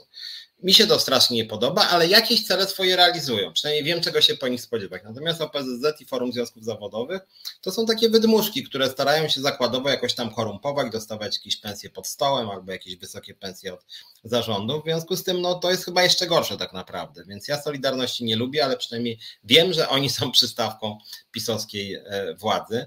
E, Justyna, czyli warto. Pytam współpracowników, dlaczego nie chcą związku i często odpowiedź to po co, skoro wypłata jest na czas, gdyby pracodawca bił po głowie, pewnie wtedy by chcieli. Znaczy, powiem Ci tak, po pierwsze, związek zawodowy powstaje, czy powinien powstawać nie tylko wtedy, kiedy jest problem. Kiedy jest dobrze, to też związek zawodowy może działać po to, żeby ułatwić po prostu dialog między załogą i pracownikami. To jest raz. Dwa, w każdym zakładzie pracy, nawet najlepiej funkcjonującym, są problemy. Są problemy, są scysje, są nieporozumienia i ta, ta przestrzeń dialogu między związkiem zawodowym i pracodawcą to jest ta przestrzeń, gdzie te problemy mają być rozwiązywane. Dam przykład, no nie wiem, w TVN-ie. Wielu ludzi w TVN-ie bardzo lubi swoją pracę. Nie zmienia to jednak faktu, że nie ma przejrzystego systemu awansów, nie ma przejrzystego systemu wynagrodzeń. E, e, płace są rozstrzelone na tym samym stanowisku. Zdarza się mobbing czy dyskryminacja. Związek jest właśnie po to, żeby zajmować się tego typu problemami, nawet jeżeli, bo nie wszędzie ludzie chcą strajku. Ja między innymi dlatego się nie zgadzam z inicjatywą pracowniczą, która wszędzie by tylko strajk widziała, a to różnie bywa w zakładzie pracy. Ja uważam, że na przykład w zakładzie ubezpieczeń społecznych warto by ten strajk zrobić, na Poczcie Polskiej warto by ten strajk zrobić, Natomiast już na przykład w TVN, z tego co ja wiem, ludzie póki co nie chcą specjalnie strajku, natomiast chcieliby większej transparentności, procedur antymobbingowych, przejrzystości awansów i tak dalej, i tak dalej. Więc to jakby nie musi być jakaś wojna, żeby była potrzeba e, związku zawodowego, Darek się o te narzędzia, to nie wiem Darku, to okej, okay, ja, ja, ja się tobą nie kłócę, tylko jakie, jak, jakie ty byś widział narzędzia działalności związkowej. Narzędzia, czyli co? My na przykład lobbujemy jako związkowa alternatywa, żeby zmienić ten sposób kodeks pracy, żeby e, e, przedstawiciele związków zawodowych dostali wszystkie uprawnienia Państwowej Inspekcji Pracy. Więc o to ci chodzi, czy o coś innego? Bo ja bym to akurat bardzo popierał, tak? Tak jest w Szwecji, według mojej wiedzy. Kiedyś dawno było na przykład, dawno temu było tak w Polsce, w czasach PRL, co ciekawe, jak Solidarność przyszła, to się to zmieniło mianowicie związki zawodowe miały prawo karać mandatami nieuczciwych pracodawców. To jest bardzo ciekawe rozwiązanie, osobiście jestem tego zwolennikiem. Większa odpowiedzialność spoczywałaby na działaczach związkowych, a z drugiej strony byliby silniejsi znacznie. Więc to jest moim zdaniem dobre rozwiązanie. Tak na marginesie duże centrale związkowe e, OPZZ i Solidarność są raczej przeciwko temu mm, kierunkowi zmian. Czasem zgadzam się, powinien już naprawdę przejść na emeryturę i wcale nie chodzi o wiek, tylko chodzi o jego, e, o jego postawę. E, tak, Justynie, Justyna, zapraszamy serdecznie do Związkowej Alternatywy. To, to nie chodzi o to, że jak przystąpisz, to od razu pójdziemy na wojnę swoim pracodawcą. Przede wszystkim ty jako pracownica, jako działaczka związkowa decydujesz, co jest dla ciebie problemem. Więc dla jednych problemem jest to, że jest e, mobbing, dyskryminacja, śmieciowe pensje, i że warto by zrobić e, strajk czy radykalny protest. Dla innych problemem jest na przykład to, że właściwie praca jest bardzo fajna, bardzo ciekawa, bardzo dobrze opłacana, ale na przykład nie ma przejrzystej, nie wiem, ścieżki awansu. I związki by chciały wiedzieć, że pracodawca ramowo przedstawił ścieżki awansu na przykład. Hmm. Musi Pan umówić się z lewicą na spotkanie pod pretekstem aborcji albo LGBT, wtedy jest szansa na spotkanie, a Pan wyłoży te swoje karty na stronę. Znaczy ja nic nie muszę, to znaczy to lewica powinna zabiegać o spotkanie ze mną, a nie odwrotnie. Ja i tak zrobiłem dużo, żeby z każdym rozmawiać, bo ja, ja też nie jestem jakiś dumny. Ja powiedziałem, ja do wszystkich posłów i posłanek na bieżąco piszę, co się dzieje w SI, co się dzieje w ZUS-ie, co się dzieje w Skarbówce, co się dzieje w komunikacji miejskiej w Kołobrzegu. Ja do polityków piszę ja, ja nie mam jakieś wielkie ego moje rozrośnięte, że ja nie mogę. Ja piszę, no tylko że też bez przesady. No ile ja mam do nich pisać? No jak nie chcą, się nie interesują rynkiem pracy, to jest ich, ich, strata po prostu, tak? Eee, pani Gertruda właśnie jest na walnym spotkanie z prawnikami odnośnie pana Szumlewicza. No ona już pozwała mnie cywilnie, oskarżyła mnie karnie, więc co najwyżej myśli, czy to, co dzisiaj mówię, to nie wiem, tam włączy do procesu, czy nie włączy. Tak już te, tych materiałów jest tam bardzo e, dużo. E, u nas związki mają za małe uprawnienia, pisze Ben Gruczek. Częściowo racja i dlatego ja powiedziałem, że na przykład jesteśmy za tym, żeby związki zawodowe dostały uprawnienia inspekcji pracy, ale z drugiej strony Ben, to co podkreślam i będę podkreślać, gdyby ludzie byli odważni, gdyby ludzie byli pewni siebie, gdyby ludzie widząc, że zwalniają ich lidera, to zaczynają strajk, to wtedy związki byłyby silne.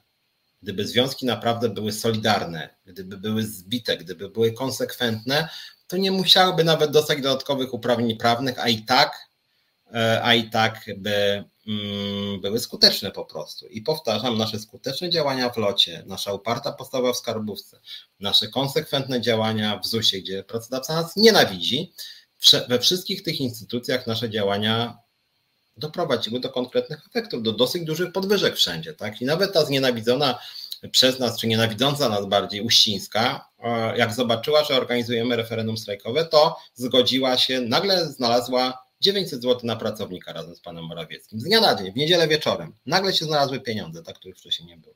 Więc to też tak potrafi działać. Eee, dobra, słuchajcie, powoli będę przerywał, nie kończył. Y, powoli będę przerywał, to znaczy robił przerwę na piosenkę i po piosence przejdę do problemów już konkretnych instytucji, czyli ZUS-u, poczty między innymi, wspominanego SI Polska, czy pracowników cywilnych policji, którzy strasznie mało zarabiają. Przed przerwą tylko jeszcze Wam powiem, robimy zbiórkę na nasze działania, nasze protesty. Jeżeli nas popieracie, to zachęcam do wsparcia naszej zbiórki. Planujemy, o czym będę mówić w drugiej części programu, organizować bardzo konkretne akcje protestacyjne we wrześniu, październiku, żeby zmusić też trochę e, kandydatów na posłów, e, kandydatów do parlamentu, żeby wyszli naprzeciwko naszym e, celom, naszym postulatom, żeby poprawili warunki pracy w Polsce, szczególnie jak chodzi o budżetówkę czy sferę samorządową. Tu jest adres do zrzutki. To jest zrzutka, która jest na naszą działalność statutową, właśnie na organizację protestów, ulotki, procesy sądowe, porady prawne, komunikacja, jeżeli nam się uda referendum strajkowe, reasumpcja referendum strajkowego w ZUS-ie, więc jeżeli chcecie nam pomóc, to ta zrzutka, jeżeli ktoś by chciał wiedzieć, na co te pieniądze idą, to w każdej chwili możecie się zwrócić, spytać mnie. My jesteśmy zajawnością finansów. Ja mogę powiedzieć w szczegółach, na co my wydajemy pieniądze. Nie mam tutaj absolutnie nic do ukrycia i te pieniądze również będą szczegółowo rozliczone. Dobra, słuchajcie, zróbmy krótką, e, krótką przerwę mm, i później sobie porozmawiamy o konkretnych obszarach protestu i co planujemy zrobić na jesieni. Przerwa, krótka piosenka i zaraz wracam. Kawa w kawiarni kosztuje Cię więcej niż miesięczne wsparcie resetu. Prosty wybór, prawda?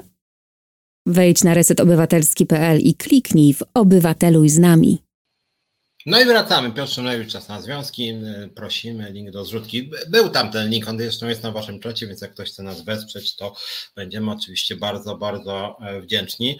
Tomasz Szyndralewicz e, słusznie pisze, kiedy Solidarność jeszcze miała pozór związku zawodowego, zdołała e, przyczynić się do zmiecenia rządu i ustroju. Rządzący mają tę skuteczność z tyłu głowy, więc taki też jest nasz cel. Nie ukrywam przed rządzącymi, że chcielibyśmy mieć taką siłę jako związkowa alternatywa i w takiej sytuacji nie byłoby ważne, czy związkowa alternatywa jest wtedy w Sejmie, czy lubią związkową alternatywę Lewica, Koalicja Obywatelska, PiS, czy ktokolwiek inny, tylko po prostu wtedy mielibyśmy siłę, E, której to siły by się rządzący po prostu bali. A tą siłą są po prostu ludzie, ludzie, którzy są wobec siebie, powtarzam, solidarni, nie w znaczeniu pana Piotra Dudy, tylko solidarni, że wspólnie e, działają. I to jest ta siła, która mogłaby zmienić Polskę i która swego czasu trochę Polskę jednak zmieniła.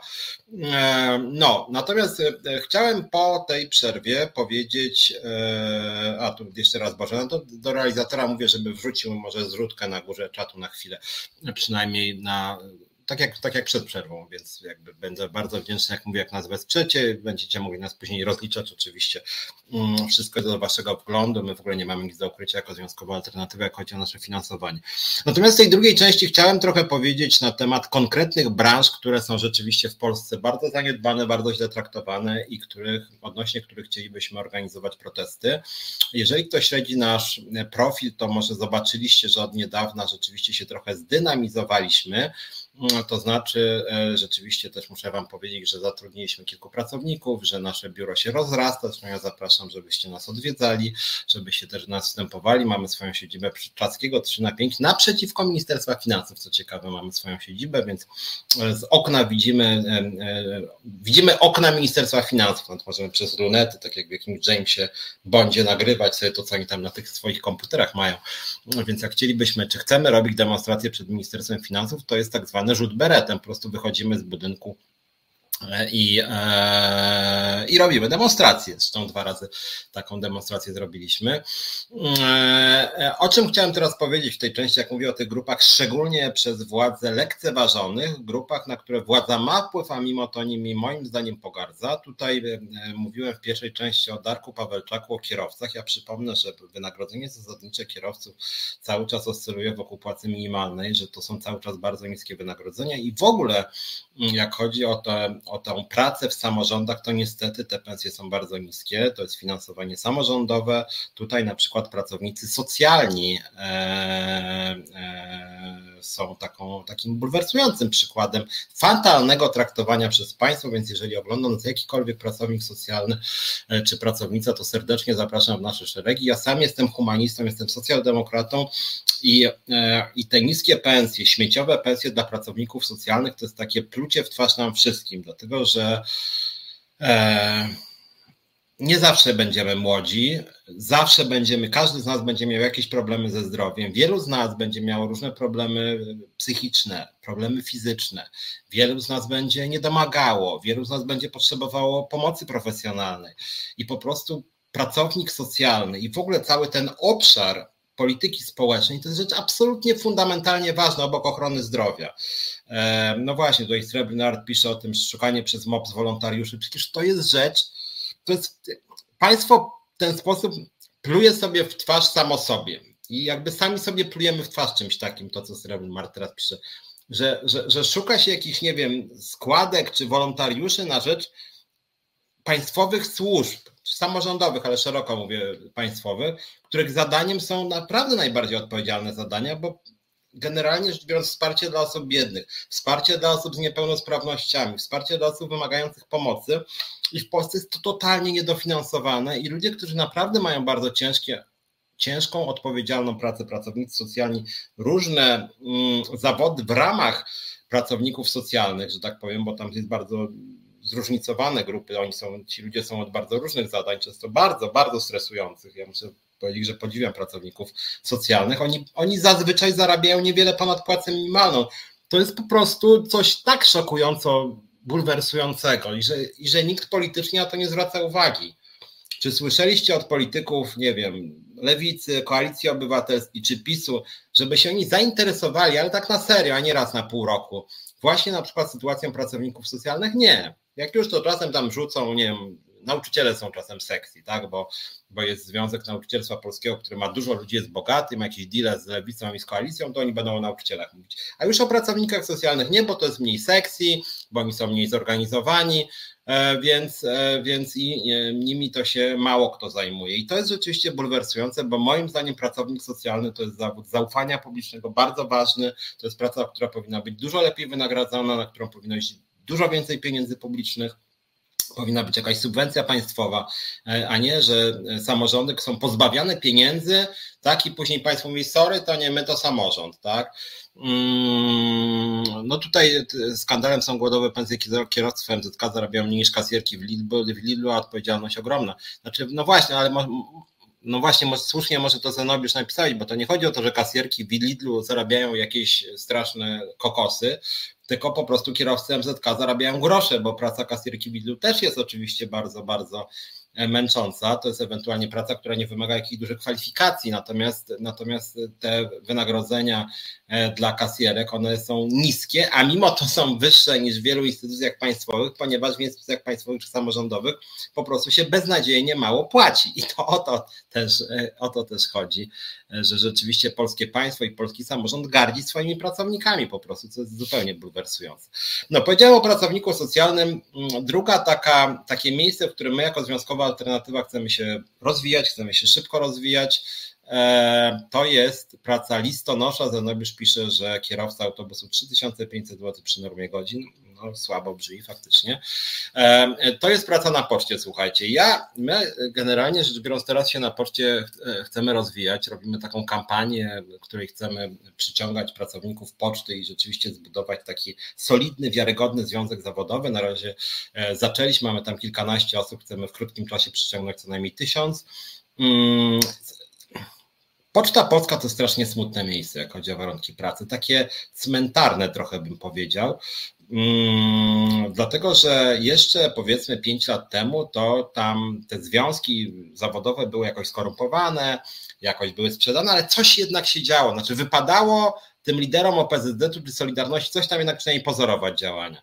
E, natomiast dzisiaj już jest tak, że tam właściwie jest jakiś, tak jak mówię, tak jakby jakaś taka atmosfera śmierci, to znaczy tam jest jakoś strasznie ponuro. Ci e, pracownicy poczty zarabiają e, naprawdę płacę minimalną, a co ciekawe, wiem, bo wstępują teraz do nas ludzie z poczty, że, że, że, że, że ponad połowa pracowników zarabia płacę minimalną, a nawet więcej.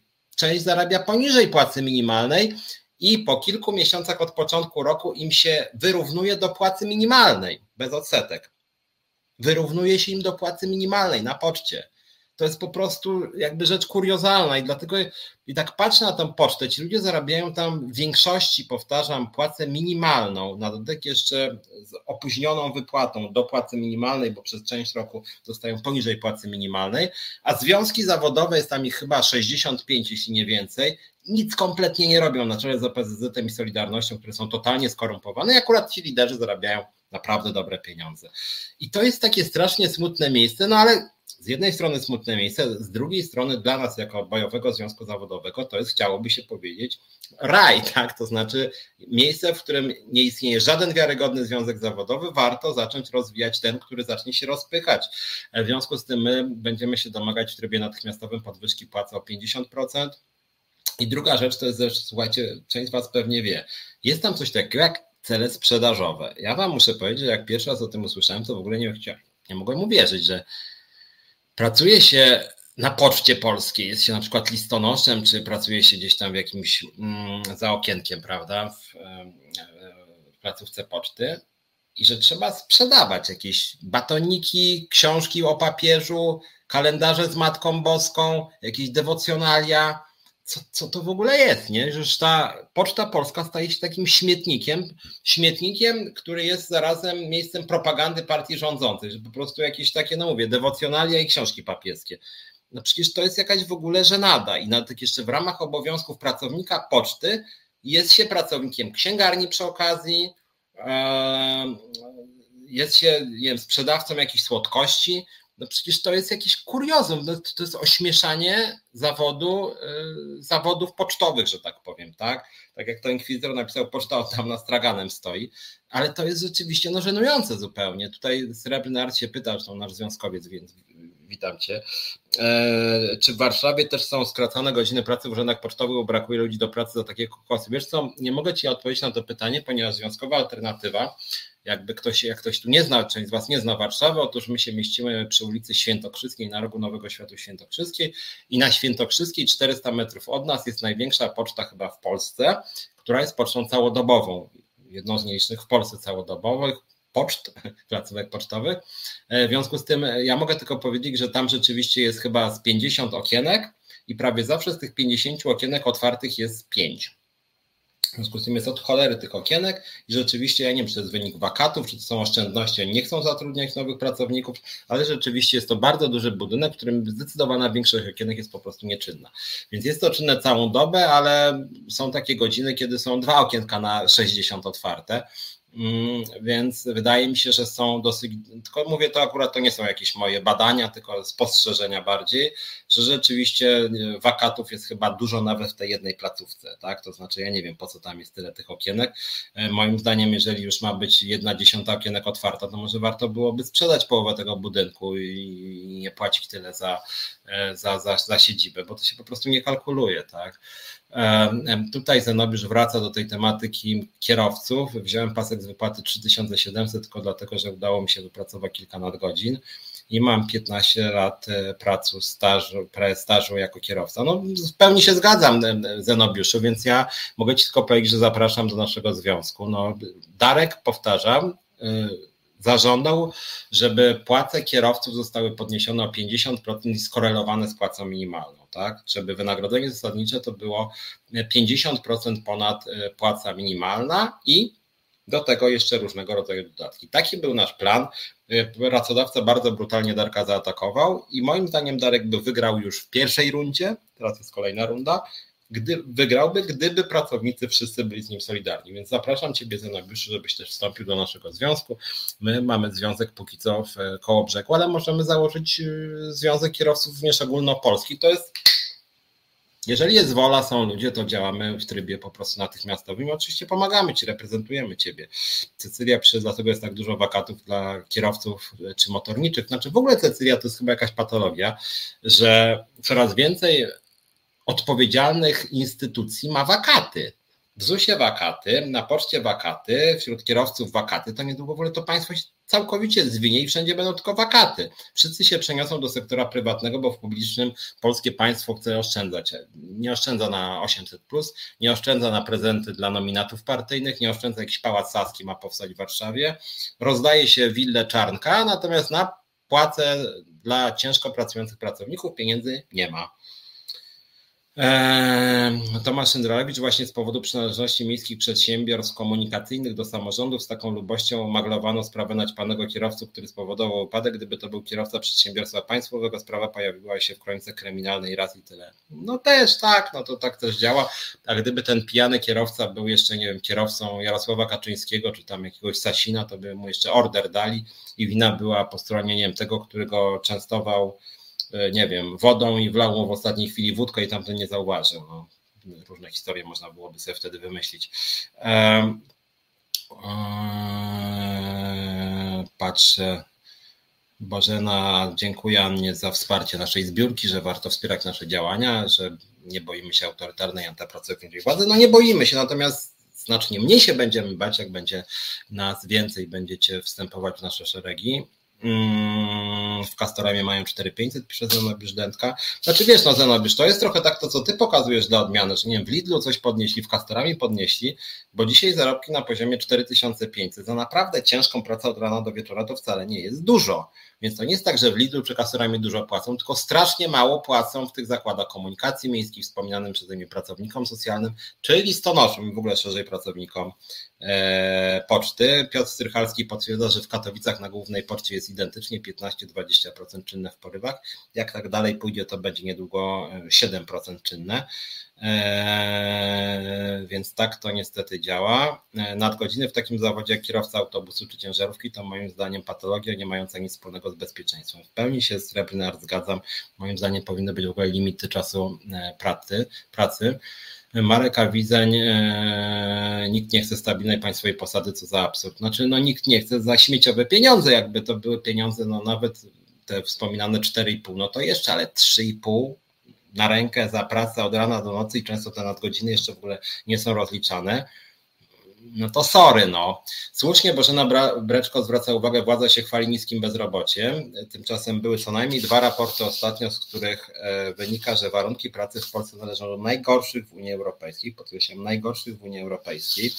Więc jedną rzeczą jest, są wskaźniki bezrobocia, które w Polsce rzeczywiście nie jest najwyższe, a drugą rzeczą jest tak zwana jakość pracy, to znaczy to, że rzeczywiście e, w Polsce e, są bardzo złe warunki pracy. Był taki e, raport międzynarodowy, gdzie się tam wyodrębniło sześć kategorii: jakość dochodu, formy zatrudnienia, bezpieczeństwo pracy, czas pracy i work-life balance, warunki pracy, umiejętność, rozwój kariery, reprezentacja interesów zbiorowych i właśnie w tym raporcie e, e, okazało się, że Polska ma najgorsze obok Grecji warunki pracy w Unii Europejskiej, więc mamy niskie bezrobocie, ale jakość pracy rzeczywiście, jak chodzi o BHP, jak chodzi o poziom wynagrodzenia, jak chodzi o stabilność zatrudnienia, jak chodzi o work-life balance, jak chodzi o reprezentację interesów zbiorowych, czyli rolę związków zawodowych, to jest w tym Polsce po prostu e, fatalnie.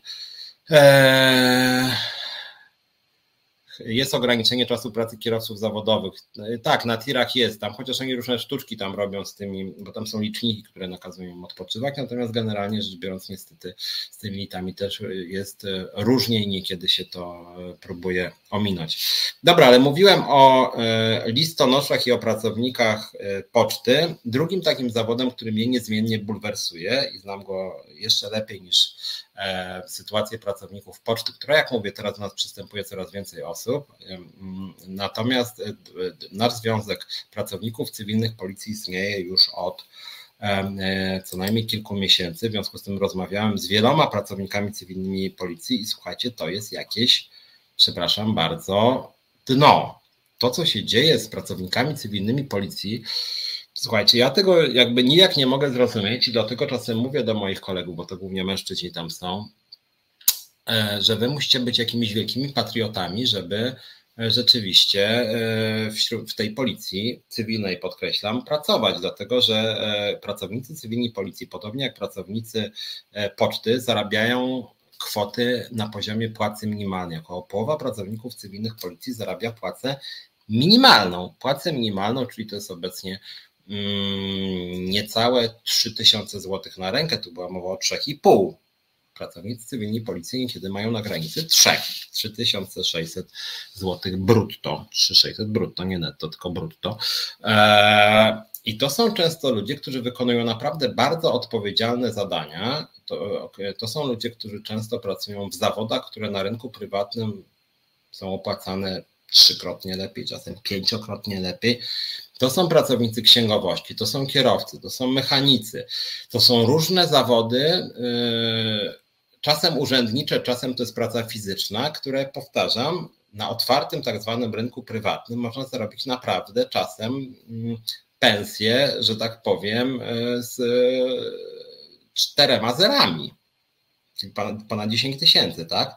Natomiast pracownicy cywilni policji zarabiają, jak mówię, 3600 brutto, 3800 brutto, 400 brutto, czyli 3000 na rękę, 3300 na rękę, czasem przy 400, jak zrobię nadgodziny, to czasem przy 450.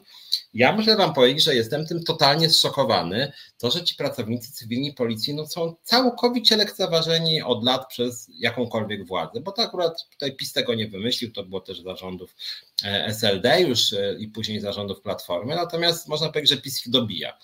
E, I to jest rzeczywiście dla mnie zupełnie szokujące, że aż tak śmieciowo są traktowani ci pracownicy cywilni policji, że, że naprawdę w ogóle nie wiem, co oni tam robią w tej swojej pracy, że, że, że, że w ogóle tam jeszcze pracują. To naprawdę jest jakaś miłość do filmu, tutaj nawiązują do tego, co Cecylia mówiła, że można sobie zmienić pracę. No można powiedzieć, że polskie państwo powinno powiedzieć, wow, dziękujemy wam, wy tak kochacie tą pracę, tak kochacie swoje państwo, że wykonujecie obowiązki naprawdę za śmieciowe pieniądze. A gdyby nie było tych pracowników cywilnych policji, to cała policja by się posypała. Dlatego, że to są ludzie, którzy na przykład nawet reperują samochody dla policji, którzy prowadzą księgowość, które w ogóle ogarniają od strony, bym powiedział, takiej finansowo-organizacyjnej i po prostu są traktowani jak śmieci. No to jest po prostu jakiś szok, że dostają płacę minimalną, wykwalifikowani często z wieloletnim doświadczeniem pracownicy od bardzo odpowiedzialnych zadań. Nie mówię, zarabiają 3600 brutto, 3800, 4000 brutto, nie netto. E, więc dla mnie to jest w ogóle pracownicy cywilni policji to jest szok, więc ja też zapraszam serdecznie do pracowników, pracowników cywilnych policji do związkowej alternatywy. Obecnie jest nas również, rozwijamy się od niedawna, jest póki co nas około 100, głównie w Lublinie, ale jesteśmy związkiem ogólnopolskim, więc podobnie jak i na poczcie serdecznie Was zapraszam, piszcie, możecie pisać na adres centrali biuro małpa za.org.pl. Jeżeli zobaczycie, to my również teraz uruchamiamy, czy mamy już w niektórych instytucjach oddzielne kontakty, telefony, dane naszych liderów, więc serdecznie Was zapraszam, żebyście wstępowali w nasze szeregi, żebyście działali razem z nami, bo szczególnie te dwie instytucje, czyli pracownicy cywilni policji i pracownicy poczty to są takie dwa miejsca, gdzie naprawdę można coś wywalczyć. A można coś wywalczyć między innymi dlatego, że to są bardzo duże zakłady pracy, gdzie pracuje strasznie dużo ludzi, e, gdzie rzeczywiście stosunkowo łatwo dotrzeć do ludzi, bo to są zakłady pracy, gdzie rzeczywiście strasznie dużo ludzi pracuje, tak? Na, no, poczta 75 tysięcy ludzi w jednym zakładzie pracy, w związku z tym no, naprawdę można, e, no, no, no, no niewiele trzeba, żeby, żeby dotrzeć do dużej liczby osób, tak? Przekazać nawet swoim kolegom, koleżankom e, i w krótkim czasie, moim zdaniem, można przyciągnąć co najmniej 500 osób, więc nasz cel na poczcie to jest, żeby w krótkim czasie mieć ponad 1000 osób i oczywiście później e, e, że tak powiem, coraz więcej i szybciej, tak? Więc tu planujemy rzeczywiście w tych dwóch, w tych dwóch miejscach bardzo ostre, stanowcze działania. Zresztą w najbliższych tygodniach myślę, że tutaj zaproszę też naszych liderów, między innymi Grzegorza Woźniaka, naszego lidera pracowników cywilnych policji właśnie, E, tu patrzę tylko, sektor prywatny nie musi wiele podnosić, żeby wyjąć ludzi z budżetówki, Inkwizytor pisze. No właśnie, no niestety, to jest w sumie smutne. Masz rację, Inkwizytor, więc, więc, więc, więc można powiedzieć, że to zagładzanie budżetówki przez rząd, bo w tle jest ja cały czas mówię o tych niskich płacach, ale w tle jest to, że właśnie państwo polskie głodzi tych ludzi E, że te pensje są tak niskie, że rzeczywiście to jest również taki bodziec dla sektora prywatnego. Słuchajcie, nie musicie podnosić pensji, dlatego że nie ma żadnych bodźców e, płacowych ze strony państwa. Jak się przyjrzymy, jak już o tym mówię, na dynamikę płac w ostatnich latach w sferze budżetowej, to przypominam Wam, rok 2022 4,4 wzrost funduszu płac w sferze budżetowej, 4,4%, E, obecne dane Głównego Urzędu Statystycznego mówią, że inflacja wyniosła 14,4. 4,4, inflacja 14,4. 10% różnicy, czyli radykalny spadek płac realnych dla większości pracowników budżetówki. Co więcej, nie wzrosły pensje o 4,4 wszystkich pracowników, tylko fundusz płac. To oznacza, że jeden na przykład wzrosło 7, innym wzrosło 1,5. I byli tacy, którymi wzrosło mniej niż 4,4. W związku z tym jeszcze gorzej, jeszcze bardziej im się pogorszyło. 2023 rok inflacja, nie wiadomo jeszcze jaka będzie, ale na, prawie na pewno będzie ponad 10%, rzędu 12%. E, wzrost płac w budżetówce 7,8%. 7,8, teraz mowa o jakimś jednorazowym ochłapie rzędu 800 zł, ale nawet jak ten ochłap by był jednorazowy, to i tak płace realne by spadły, czyli drugi rok z rzędu dość znacznego spadku realnych wynagrodzeń w sferze budżetowej. Na rok 2024 e, rząd Prawa i Sprawiedliwości proponuje 6,6% wzrostu. 6,6% przy inflacji jeszcze nie wiadomo, to może być 5, ale również może być 10.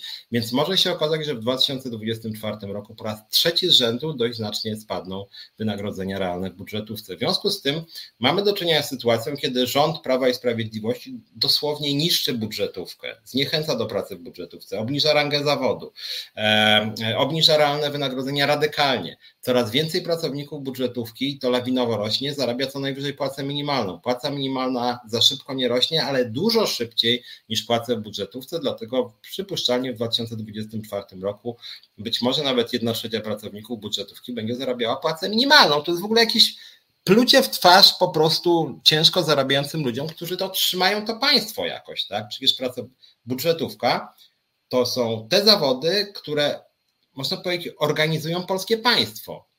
A polskie państwo w postaci władz publicznych totalnie o nich nie dba. Więc to jest aż ciekawe, że Prawo i Sprawiedliwość jest tak, taką partią, która, no można powiedzieć, machnęła ręką na pracowników budżetówki. Po prostu nie chce ich głosów. Ja się dziwię, że e, o te głosy nie zabiegają inne partie, bo właśnie nikt nie zabiega o pracowników budżetówki. A to jest po prostu no, jedna z kluczowych grup społecznych. Jeżeli uzupełnimy sobie budżetówkę o, o część zawodów samorządowych, to będziemy mieli wszystkie najważniejsze zawody.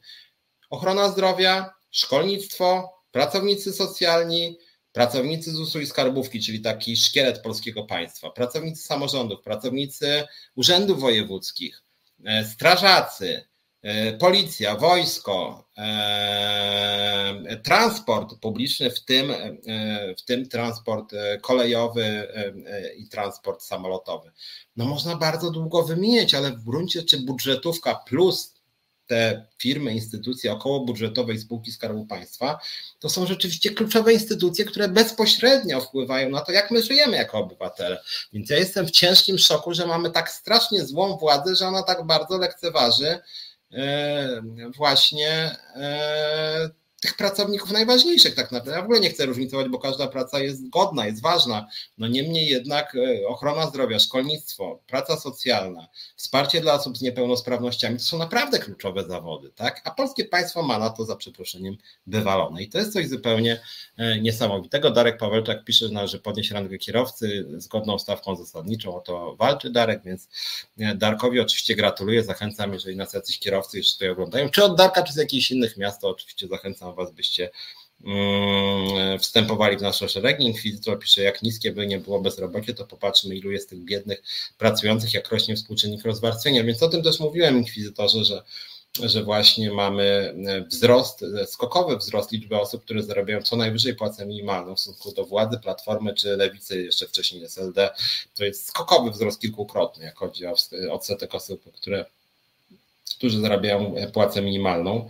E, co więcej, w ciągu ostatniego roku, w 2022 roku, wzrosło e, ubóstwo bezwzględne wśród, o tym często mówię, warto o tym mówić, a opozycja ani władza tego nie mówią. Wzrosło ubóstwo bezwzględne wśród dzieci, wśród emerytów i wśród pracowników najemnych. W tych trzech grupach bezwzględne ubóstwo w 2022 e, roku wzrosło. Warto o tym pamiętać. 5 e, tysięcy na rękę w małym mieście, 7 w największych, to moim zdaniem powinno być minimum. Srebrny Art pisze, no powinno, ale to niestety tak nie działa. No to ja, ja bym powiedział Srebrny Art, że trudno oczywiście mówić o płacy minimalnej 5 na rękę, bo obecnie no to średnia krowa jest tam w granicach 5 troszeczkę więcej. E, natomiast dobrze by chyba było, żeby sektor publiczny dawał przykład całemu państwu, to znaczy, żeby sektor publiczny był wzorem dla rynku pracy, żeby wysyłał ten pozytywny bodziec, tak? Natomiast niestety tego bodźca nie ma, bo ja mogę tak długo wymieniać te zawody, które powinny być, które powinny być prestiżowe i powinny być dobrze płatne, a nie są. E, szkolnictwo, tak? W stosunku do średniego wynagrodzenia zarządów PiSu radykalnie spadły wynagrodzenia nauczycieli. Radykalnie spadły. Nauczycieli wszelakich, również wykładowców akademickich. Inny przykład, jak już jesteśmy przy szkole, pracownicy e, administracyjni szkół, czyli nie nauczyciele, tylko to cała ta kadra urzędnicza. Dramatycznie niskie zarobki, dramatycznie niskie. Tutaj to rzeczywiście e, często no, no, no nie ma jak pracować, bo po prostu człowiek w dużym mieście za 3000 e, na rękę, no bardzo trudno jest się utrzymać. Jeżeli jesteśmy przy administracji, to można dalej iść. Sądy i prokuratura. Pracownicy, nie sędziowie, tylko ci, ta administracja, która obsługuje sądy płaca minimalna lub niewiele powyżej. To jest standard. Tam w zasadzie wyższych wynagrodzeń specjalnie nie ma poza, poza kierowniczymi stołkami. Czyli sądownictwo, kolejny dramat, jak chodzi o wynagrodzenie. Prokuratura, mówiłem o pracownikach cywilnych policji. W prokuraturze, poza prokuratorami, którzy też dobrze nie zarabiają, ale jednak trochę lepiej, to pracownicy cywilni prokuratury też zarabiają fatalnie, czy pracownicy wojska cywilni. To są kolejne zawody, gdzie się dramatycznie mało zarabia, więc również jak nas oglądają jacyś pracownicy e, sądownictwa czy prokuratur, serdecznie zapraszam nasze szeregi. Tu naprawdę to powinna być jakaś rewolucja po prostu.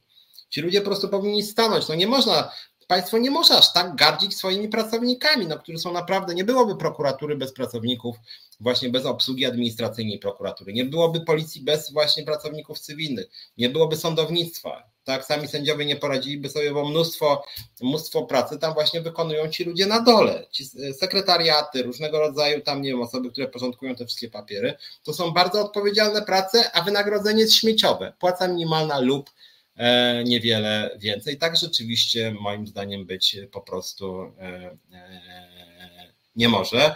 E, dziękuję Bożenie za wsparcie naszej zbiórki, za to, że promuje naszą zbiórkę. Ja też oczywiście zachęcam. Tak jak powiedziałem, ja Wam od razu powiem tak, ja, ja zachęcam oczywiście do wsparcia, żebyście tam dali jakieś 10, 20 czy 50 zł, natomiast ja szczególnie serdecznie Was zapraszam po prostu do związku. Działajcie razem z nami, obecnie składka jest 10 zł, od września ma być 15 dla osób fizycznych.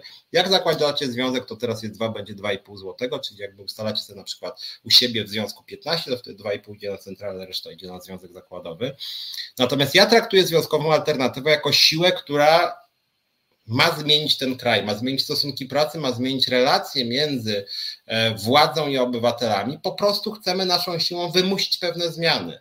Na przykład, żeby pracownicy budżetówki, pracownicy też samorządowi nie byli traktowani tak dramatycznie źle, bo dla mnie, nie tylko jako związkowca, dla mnie jako obywatela, to jest po prostu no, plucie mi w twarz, jak ja słyszę, że tak odpowiedzialne zawody jak nauczyciel, jak pracownik socjalny, E, pracownik cywilny policji, pracownik sądownictwa, że ci ludzie dostają jakieś po prostu 2,950 na rękę, nie? No przecież to jest, jak tak można, tak? Jak tak można, e, tym bardziej, gdy w tym samym czasie różne Sasiny, e, Czarnki rozdają sobie miliony.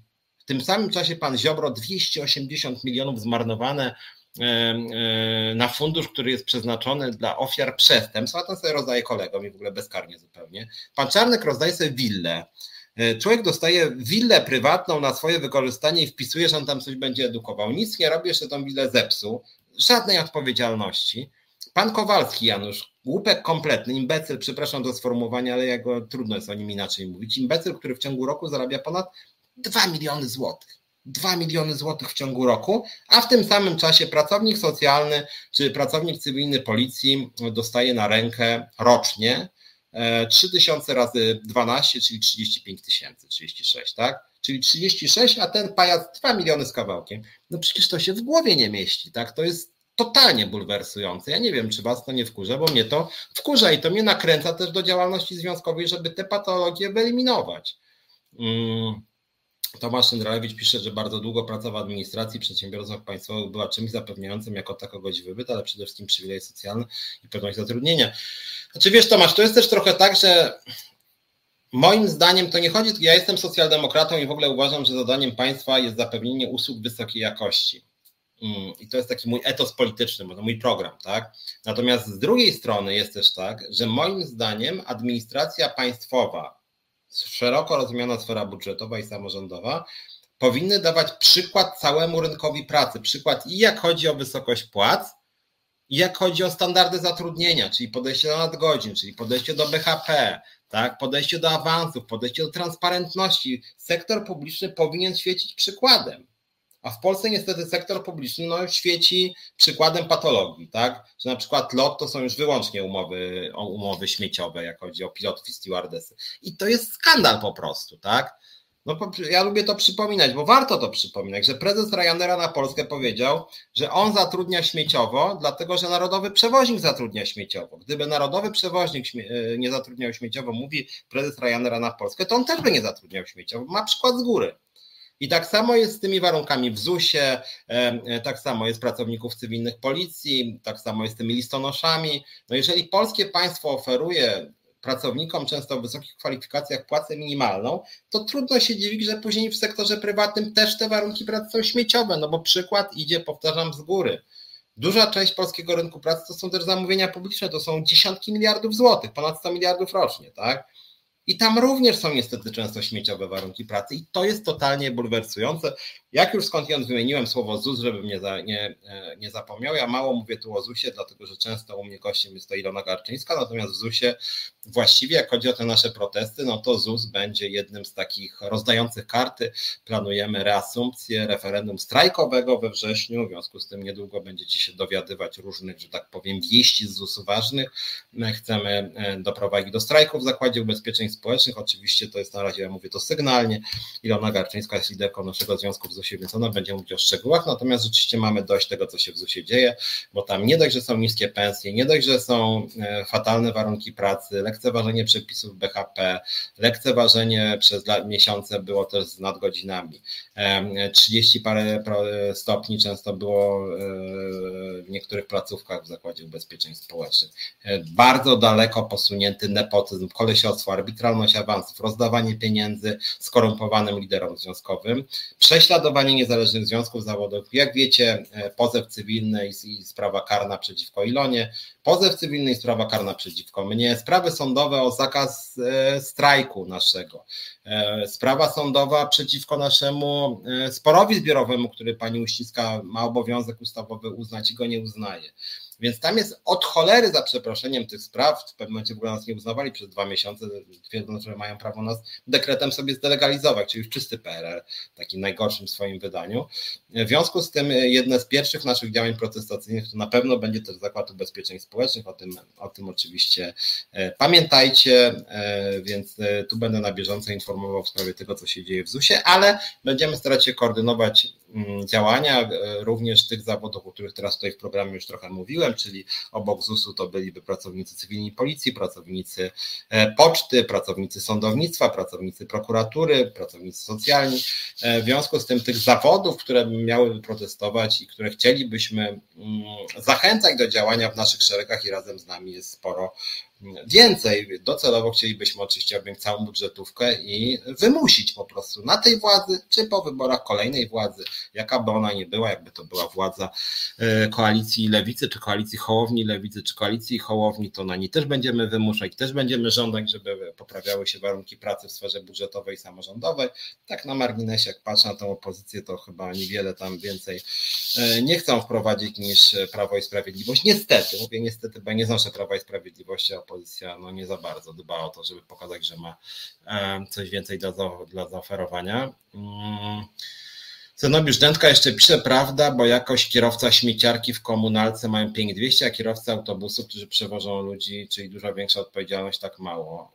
Wiesz co, Zenobiusz to chyba też różnie bywa z tymi kierowcami śmieciarek e, w różnych miastach. Problem też polega na tym, co ja wskazuję jako patologię często, że te płace są strasznie rozszerzone, że na tych samych stanowiskach są bardzo różne stawki i przypuszczam, rzucam to Zenobiusz jako przypuszczenie, oczywiście możesz to też sprawdzić, pewnie nawet sam, my to też sprawdzimy, że może być tak, że w jednym jeśli kierowca śmieciarki ma 5200 na rękę, a w drugim na przykład 3400, E, a w drugim jest odwrotnie, czyli kierowca autobusu ma w jednym 3400, a w drugim 5200. Niestety w Polsce jest tak, że nie ma układów zbiorowych, nie ma ustalonych regulacji na całych branż na terenie kraju. Czyli można powiedzieć, nie ma zasady równej płacy za tą samą pracę, która w ogóle jest i w Konstytucji Polskiej, e, w kodeksie pracy, w przepisach unijnych i Polska po prostu to omija sobie, tak? I co jest oczywiście mm, e, bulwersujące. Mm, więc o tym warto pamiętać. Rzeczywiście te płace są po prostu rozstrzelone. E, Srebrny Art jest naszym członkiem, to prawda, od 1 sierpnia sobie taką ładną datę wybrałeś. E, Dariusz Pawełczak, pracodawca, kiedyś powiedział mi, że on ma bardzo dużą odpowiedzialność, bo masz 130 pracowników. Odpowiedziałem, że ja odpowiadam każdego dnia za około 500 ludzi każdego dnia. Nie zrozumiał. No to znaczy, mówiąc kolokwialnie, że głupi ten pracodawca, jak nie zrozumiał, no bo nie jest to trudne do zrozumienia wbrew pozorom. Mm, mamy jeszcze kilkanaście minut, więc może powiem jeszcze tak, że zerkam i staram się odpowiadać na wszystko, co mówicie. Chciałem jeszcze dwa słowa SI powiedzieć, więc może tylko rzucę okiem co tu jeszcze e, piszecie? No tak, pracodawcy komunikacji miejskiej często nie wiedzą, jak wygląda autobus. No tak, często jeżdżą samochodami i jakoś nie za bardzo wiedzą, że w ogóle kierują komunikacją publiczną. Naprawdę ci szefowie i z nadania pisowskiego, i z innego często, niestety, często to, to nie są ludzie dobrze przygotowani. Eee...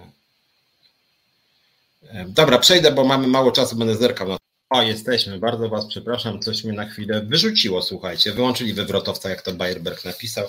Może to była jakiś, jakiś, nie wiem, może Gertruda Uścińska uznała, że jednak mogę jeszcze coś powiedzieć o ZUSie i stąd to działanie, albo prokura, słowo prokuratura gdzieś wyskoczyło, zacząłem mówić o prokuraturze, jeszcze sobie pomyśleli, że zaraz będę zapraszać do naszego związku, będziemy chcieli zrobić związek na przykład w ABW. To nie muzyka się popsuła, tylko ja dałem jasny sygnał, przywróćcie mnie szybko, bo znikło moje zdjęcie, więc tu jakieś działanie, jakieś służby pewnie zadziałały, ale razem z naszym realizatorem, żeśmy służby skasowali, bardzo szybko się pojawiłem. To może teraz od końca przejrzę tylko na chwilę Wasze wpisy. Maria Mrozek. Ja nie rozumiem, czemu pielęgniarki mają już dobre zarobki, a nauczyciele ciągle narzekają, czy nie mają gorzej niż pielęgniarki, nie kumam tego. Znaczy, generalnie rzecz biorąc, w Polsce jest w ogóle bardzo niefajny, mówiąc kolokwialnie, model e, mm, podnoszenia pensji, że władza sobie wybiera jakąś grupę społeczną, wygrywa tą grupę przeciwko innym, da jednorazowo takiej grupie 20% i mówi, no i co, chyba już jesteście zadowoleni. Wtedy drudzy mówią, ale zaraz, zaraz, jeszcze my, nie, nie, wy nie. E, ale wy i tak macie lepiej niż jacyś tam trzeci. No i tak się wygrywa interesy jednych przeciwko drugim. Ostatnio były E, zdarzyły się podwyżki pielęgniarkom. Nauczycieli e, ta władza pisowska ideowo nie lubi, więc oni mają bardzo źle. Natomiast z drugiej strony jeszcze gorzej znacznie niż nauczyciele ma mają te kadry urzędnicze w szkołach, tak? czyli ten personel nienauczycielski. Podobnie zresztą, jak i fatalnie niskie zarobki w wielu szpitalach mają, mają te kadry niemedyczne, pracownicy niemedyczni ochrony zdrowia.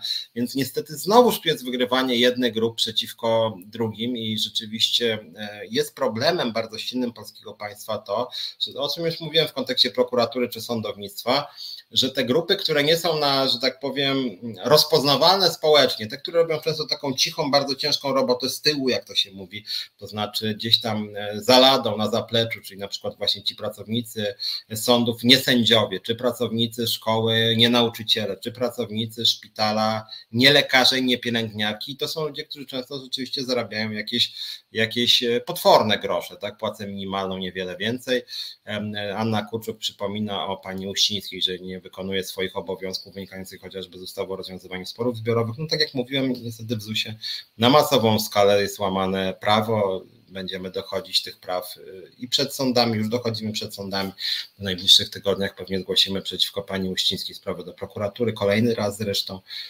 Więc to jest rzeczywiście coś akurat dzieje w ZUS-ie zupełnie bulwersujące, bo to wprost polskie państwo za tym stoi, tak? Że to nie żadna prywatna firma, tylko polskie państwo legitymizuje bezprawne działania. Marek Awiżeń pisze, że Ryanair to wyjątkowo śmieciowy pracodawca, nie tylko w Polsce, ale wszędzie. No tylko Marku, pamiętaj, że prezes Ryanaira powoływał się na prezesa lotu. No jeżeli prezes lotu, narodowy przewoźnik, zatrudnia totalnie śmieciowo, pluje pracownikom w twarz, zwalnia za działalność związkową, daje nagany za działalność związkową, degraduje doświadczonych ludzi za to, że zaangażowali się w akcję strajkową, no to trudno się dziwić niestety, że później taki Ryanair mówi, no jeżeli wolno publicznemu e, e, przewoźnikowi, to i nam wolno. E, I to jest, i to jest rzeczywiście bulwersujące zupełnie. Pask napisze, że jest nauczycielem dyplomowanym, dostaje na rękę 3850 zł po 20 latach pracy. No nie są to duże pieniądze, słuchajcie. No jeżeli płaca średnia w Polsce obecnie wynosi około 5 tysięcy złotych, około 5100, jeśli dobrze pamiętam, tam liczy się raz w gospodarce narodowej, raz w sektorze przedsiębiorstw, to są trochę inne, bo te w sektorze przedsiębiorstw nie obejmują między innymi budżetówki i przedsiębiorstw do 10 osób, no ale średnio powiedzmy, że zarobki wynoszą około 5 tysięcy, troszkę więcej, no to jeżeli nauczyciel dyplomowany, na przykład Paskwalina dostaje 3850 zł, no szkoła jest rzeczą, jednym z ważnych najważniejszych wymiarów funkcjonowania państwa: szkolnictwo, ochrona zdrowia, opieka, w tym pracownicy socjalni.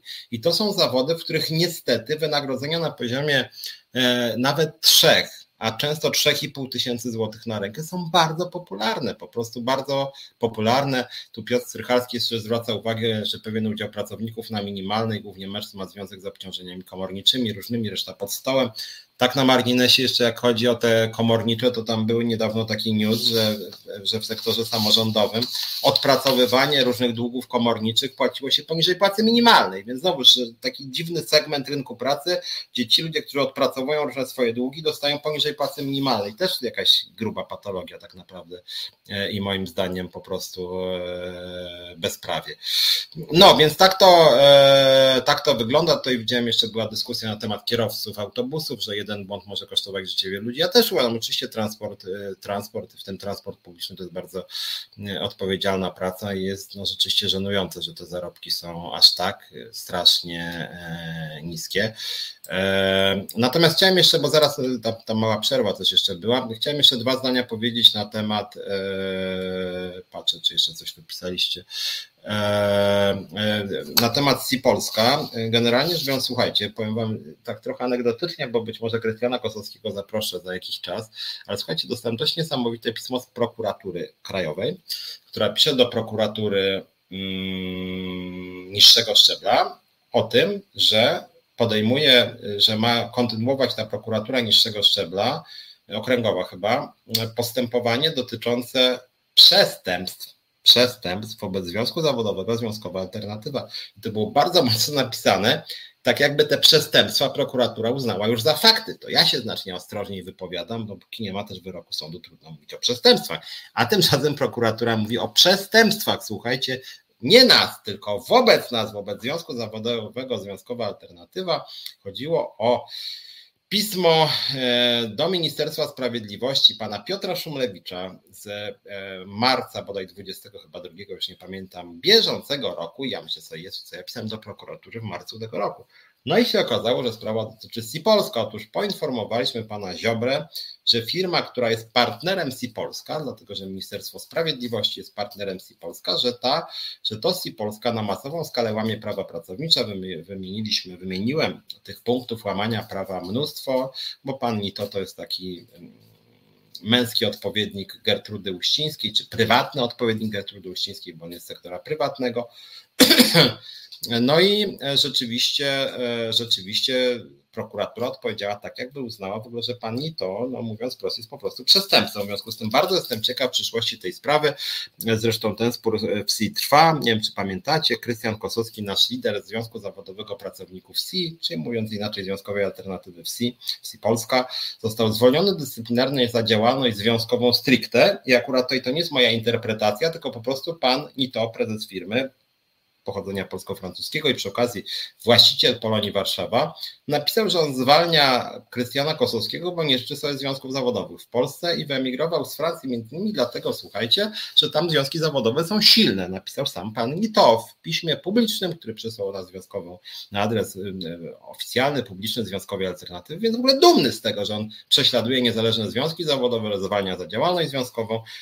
No i poszliśmy z tą sprawą do prokuratury. E, dzisiaj wysłaliśmy takie pismo e, do pracowników firmy, również do mediów, właśnie w sprawie tego, że, że, że firma źle traktuje pracowników, że też są niekonkurencyjne, niskie stawki, e, więc tutaj rzeczywiście również działamy w SI Polska. Jeżeli ktoś z Was działa w sektorze IT, no to my również y, tam chcemy się rozpychać. Zaczęliśmy od C Polska. Nie każdy pracodawca w, y, w sektorze nowych technologii jest tak zły, jak e, pan e, Nito. Natomiast w sektorze IT też są takie problemy, jak na przykład właśnie poczucie alienacji, alienacji związanej z tym, że każdy czuje się tylko jakąś tam, nie wiem, jakąś częścią jakiejś machiny i tak naprawdę nie wie, po co on tam jest, jakie są jego drogi e, awansu, czy dlaczego jego zarobki na tym samym stanowisku są mniejsze niż kolegi czy koleżanki, zdarzają się przypadki mobbingu, więc nawet jeżeli w tym sektorze IT zarobki są wysokie, bo często są wysokie, akurat w, w Polska nie są zbyt wysokie, e, to, e, to są różne problemy, które można rozwiązać właśnie poprzez przynależność do związków zawodowych. My się w SI domagamy podwyżki płacy o 20% na początek e, i oczywiście domagamy się też powrotu do pracy Krystiana Kozowskiego, bo to, że go zwolniono za działalność związkową stricte, nawet tego nie ukrywano, no to jest po prostu straszny, straszny skandal. Marek Awiżeń pisze, że pamięta jak prezes Ryanaira mówił, że pracownicy największy koszt, nie zasób, zespół, kadry, tylko koszt. Dokładnie tak, tylko zwracam uwagę, że przypominam, pan Milczarski, prezes lotu do niedawna, mówił dokładnie to samo o pracownikach lotu. Znaczy, to nie tylko mówił, on przede wszystkim robił. Jeżeli on zwalniał ludzi za działalność związkową, jeżeli w czasie strajku zwolnił 67 osób dyscyplinarnie doświadczonych stewardess i pilotów, Pan Milczarski na lewo i prawo szastał e, naganami wobec pracowników. Mnie pozwał na 200 tysięcy. Nie wiem, czy pamiętacie tą historię, jak pan prezes lotu e, pozwał mnie za 200 tysięcy, że obraziłem rzekomo polskie linie lotnicze lot i chciał, żebym 100 tysięcy złotych przelał na fundację Jana Pawła II, więc proszę bardzo, jaki złośliwy, nie? Znał moje poglądy na temat pana Jana Pawła II.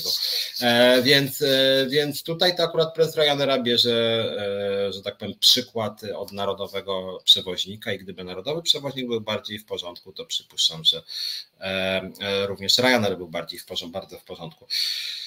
Chcemy działać e, w ten sposób, żeby w Polsce były przestrzegane zasady praworządności, żeby ta praworządność nie dotyczyła tylko, nie wiem, sędziego Tulei czy Juszczyszyna, chociaż to są moim zdaniem bulwersujące przypadki łamania prawa, ale media skupiają się tylko na Juszczyszynie czy mm, Tulei, a nie skupiają się na przykład na Ilonie Garczyńskiej, czy na Krystianie Kosowskim, czy na Darku Pawełczaku, a to też są przypadki łamania prawa. Czy nasze ostatnie, że tak powiem, związkowe odkrycie czyli sytuacja lektorów języków obcych w Polsce. Lektorzy języków obcych w Polsce mają jakąś kuriozalną sytuację, to znaczy są w dziwny sposób wyzyskiwani.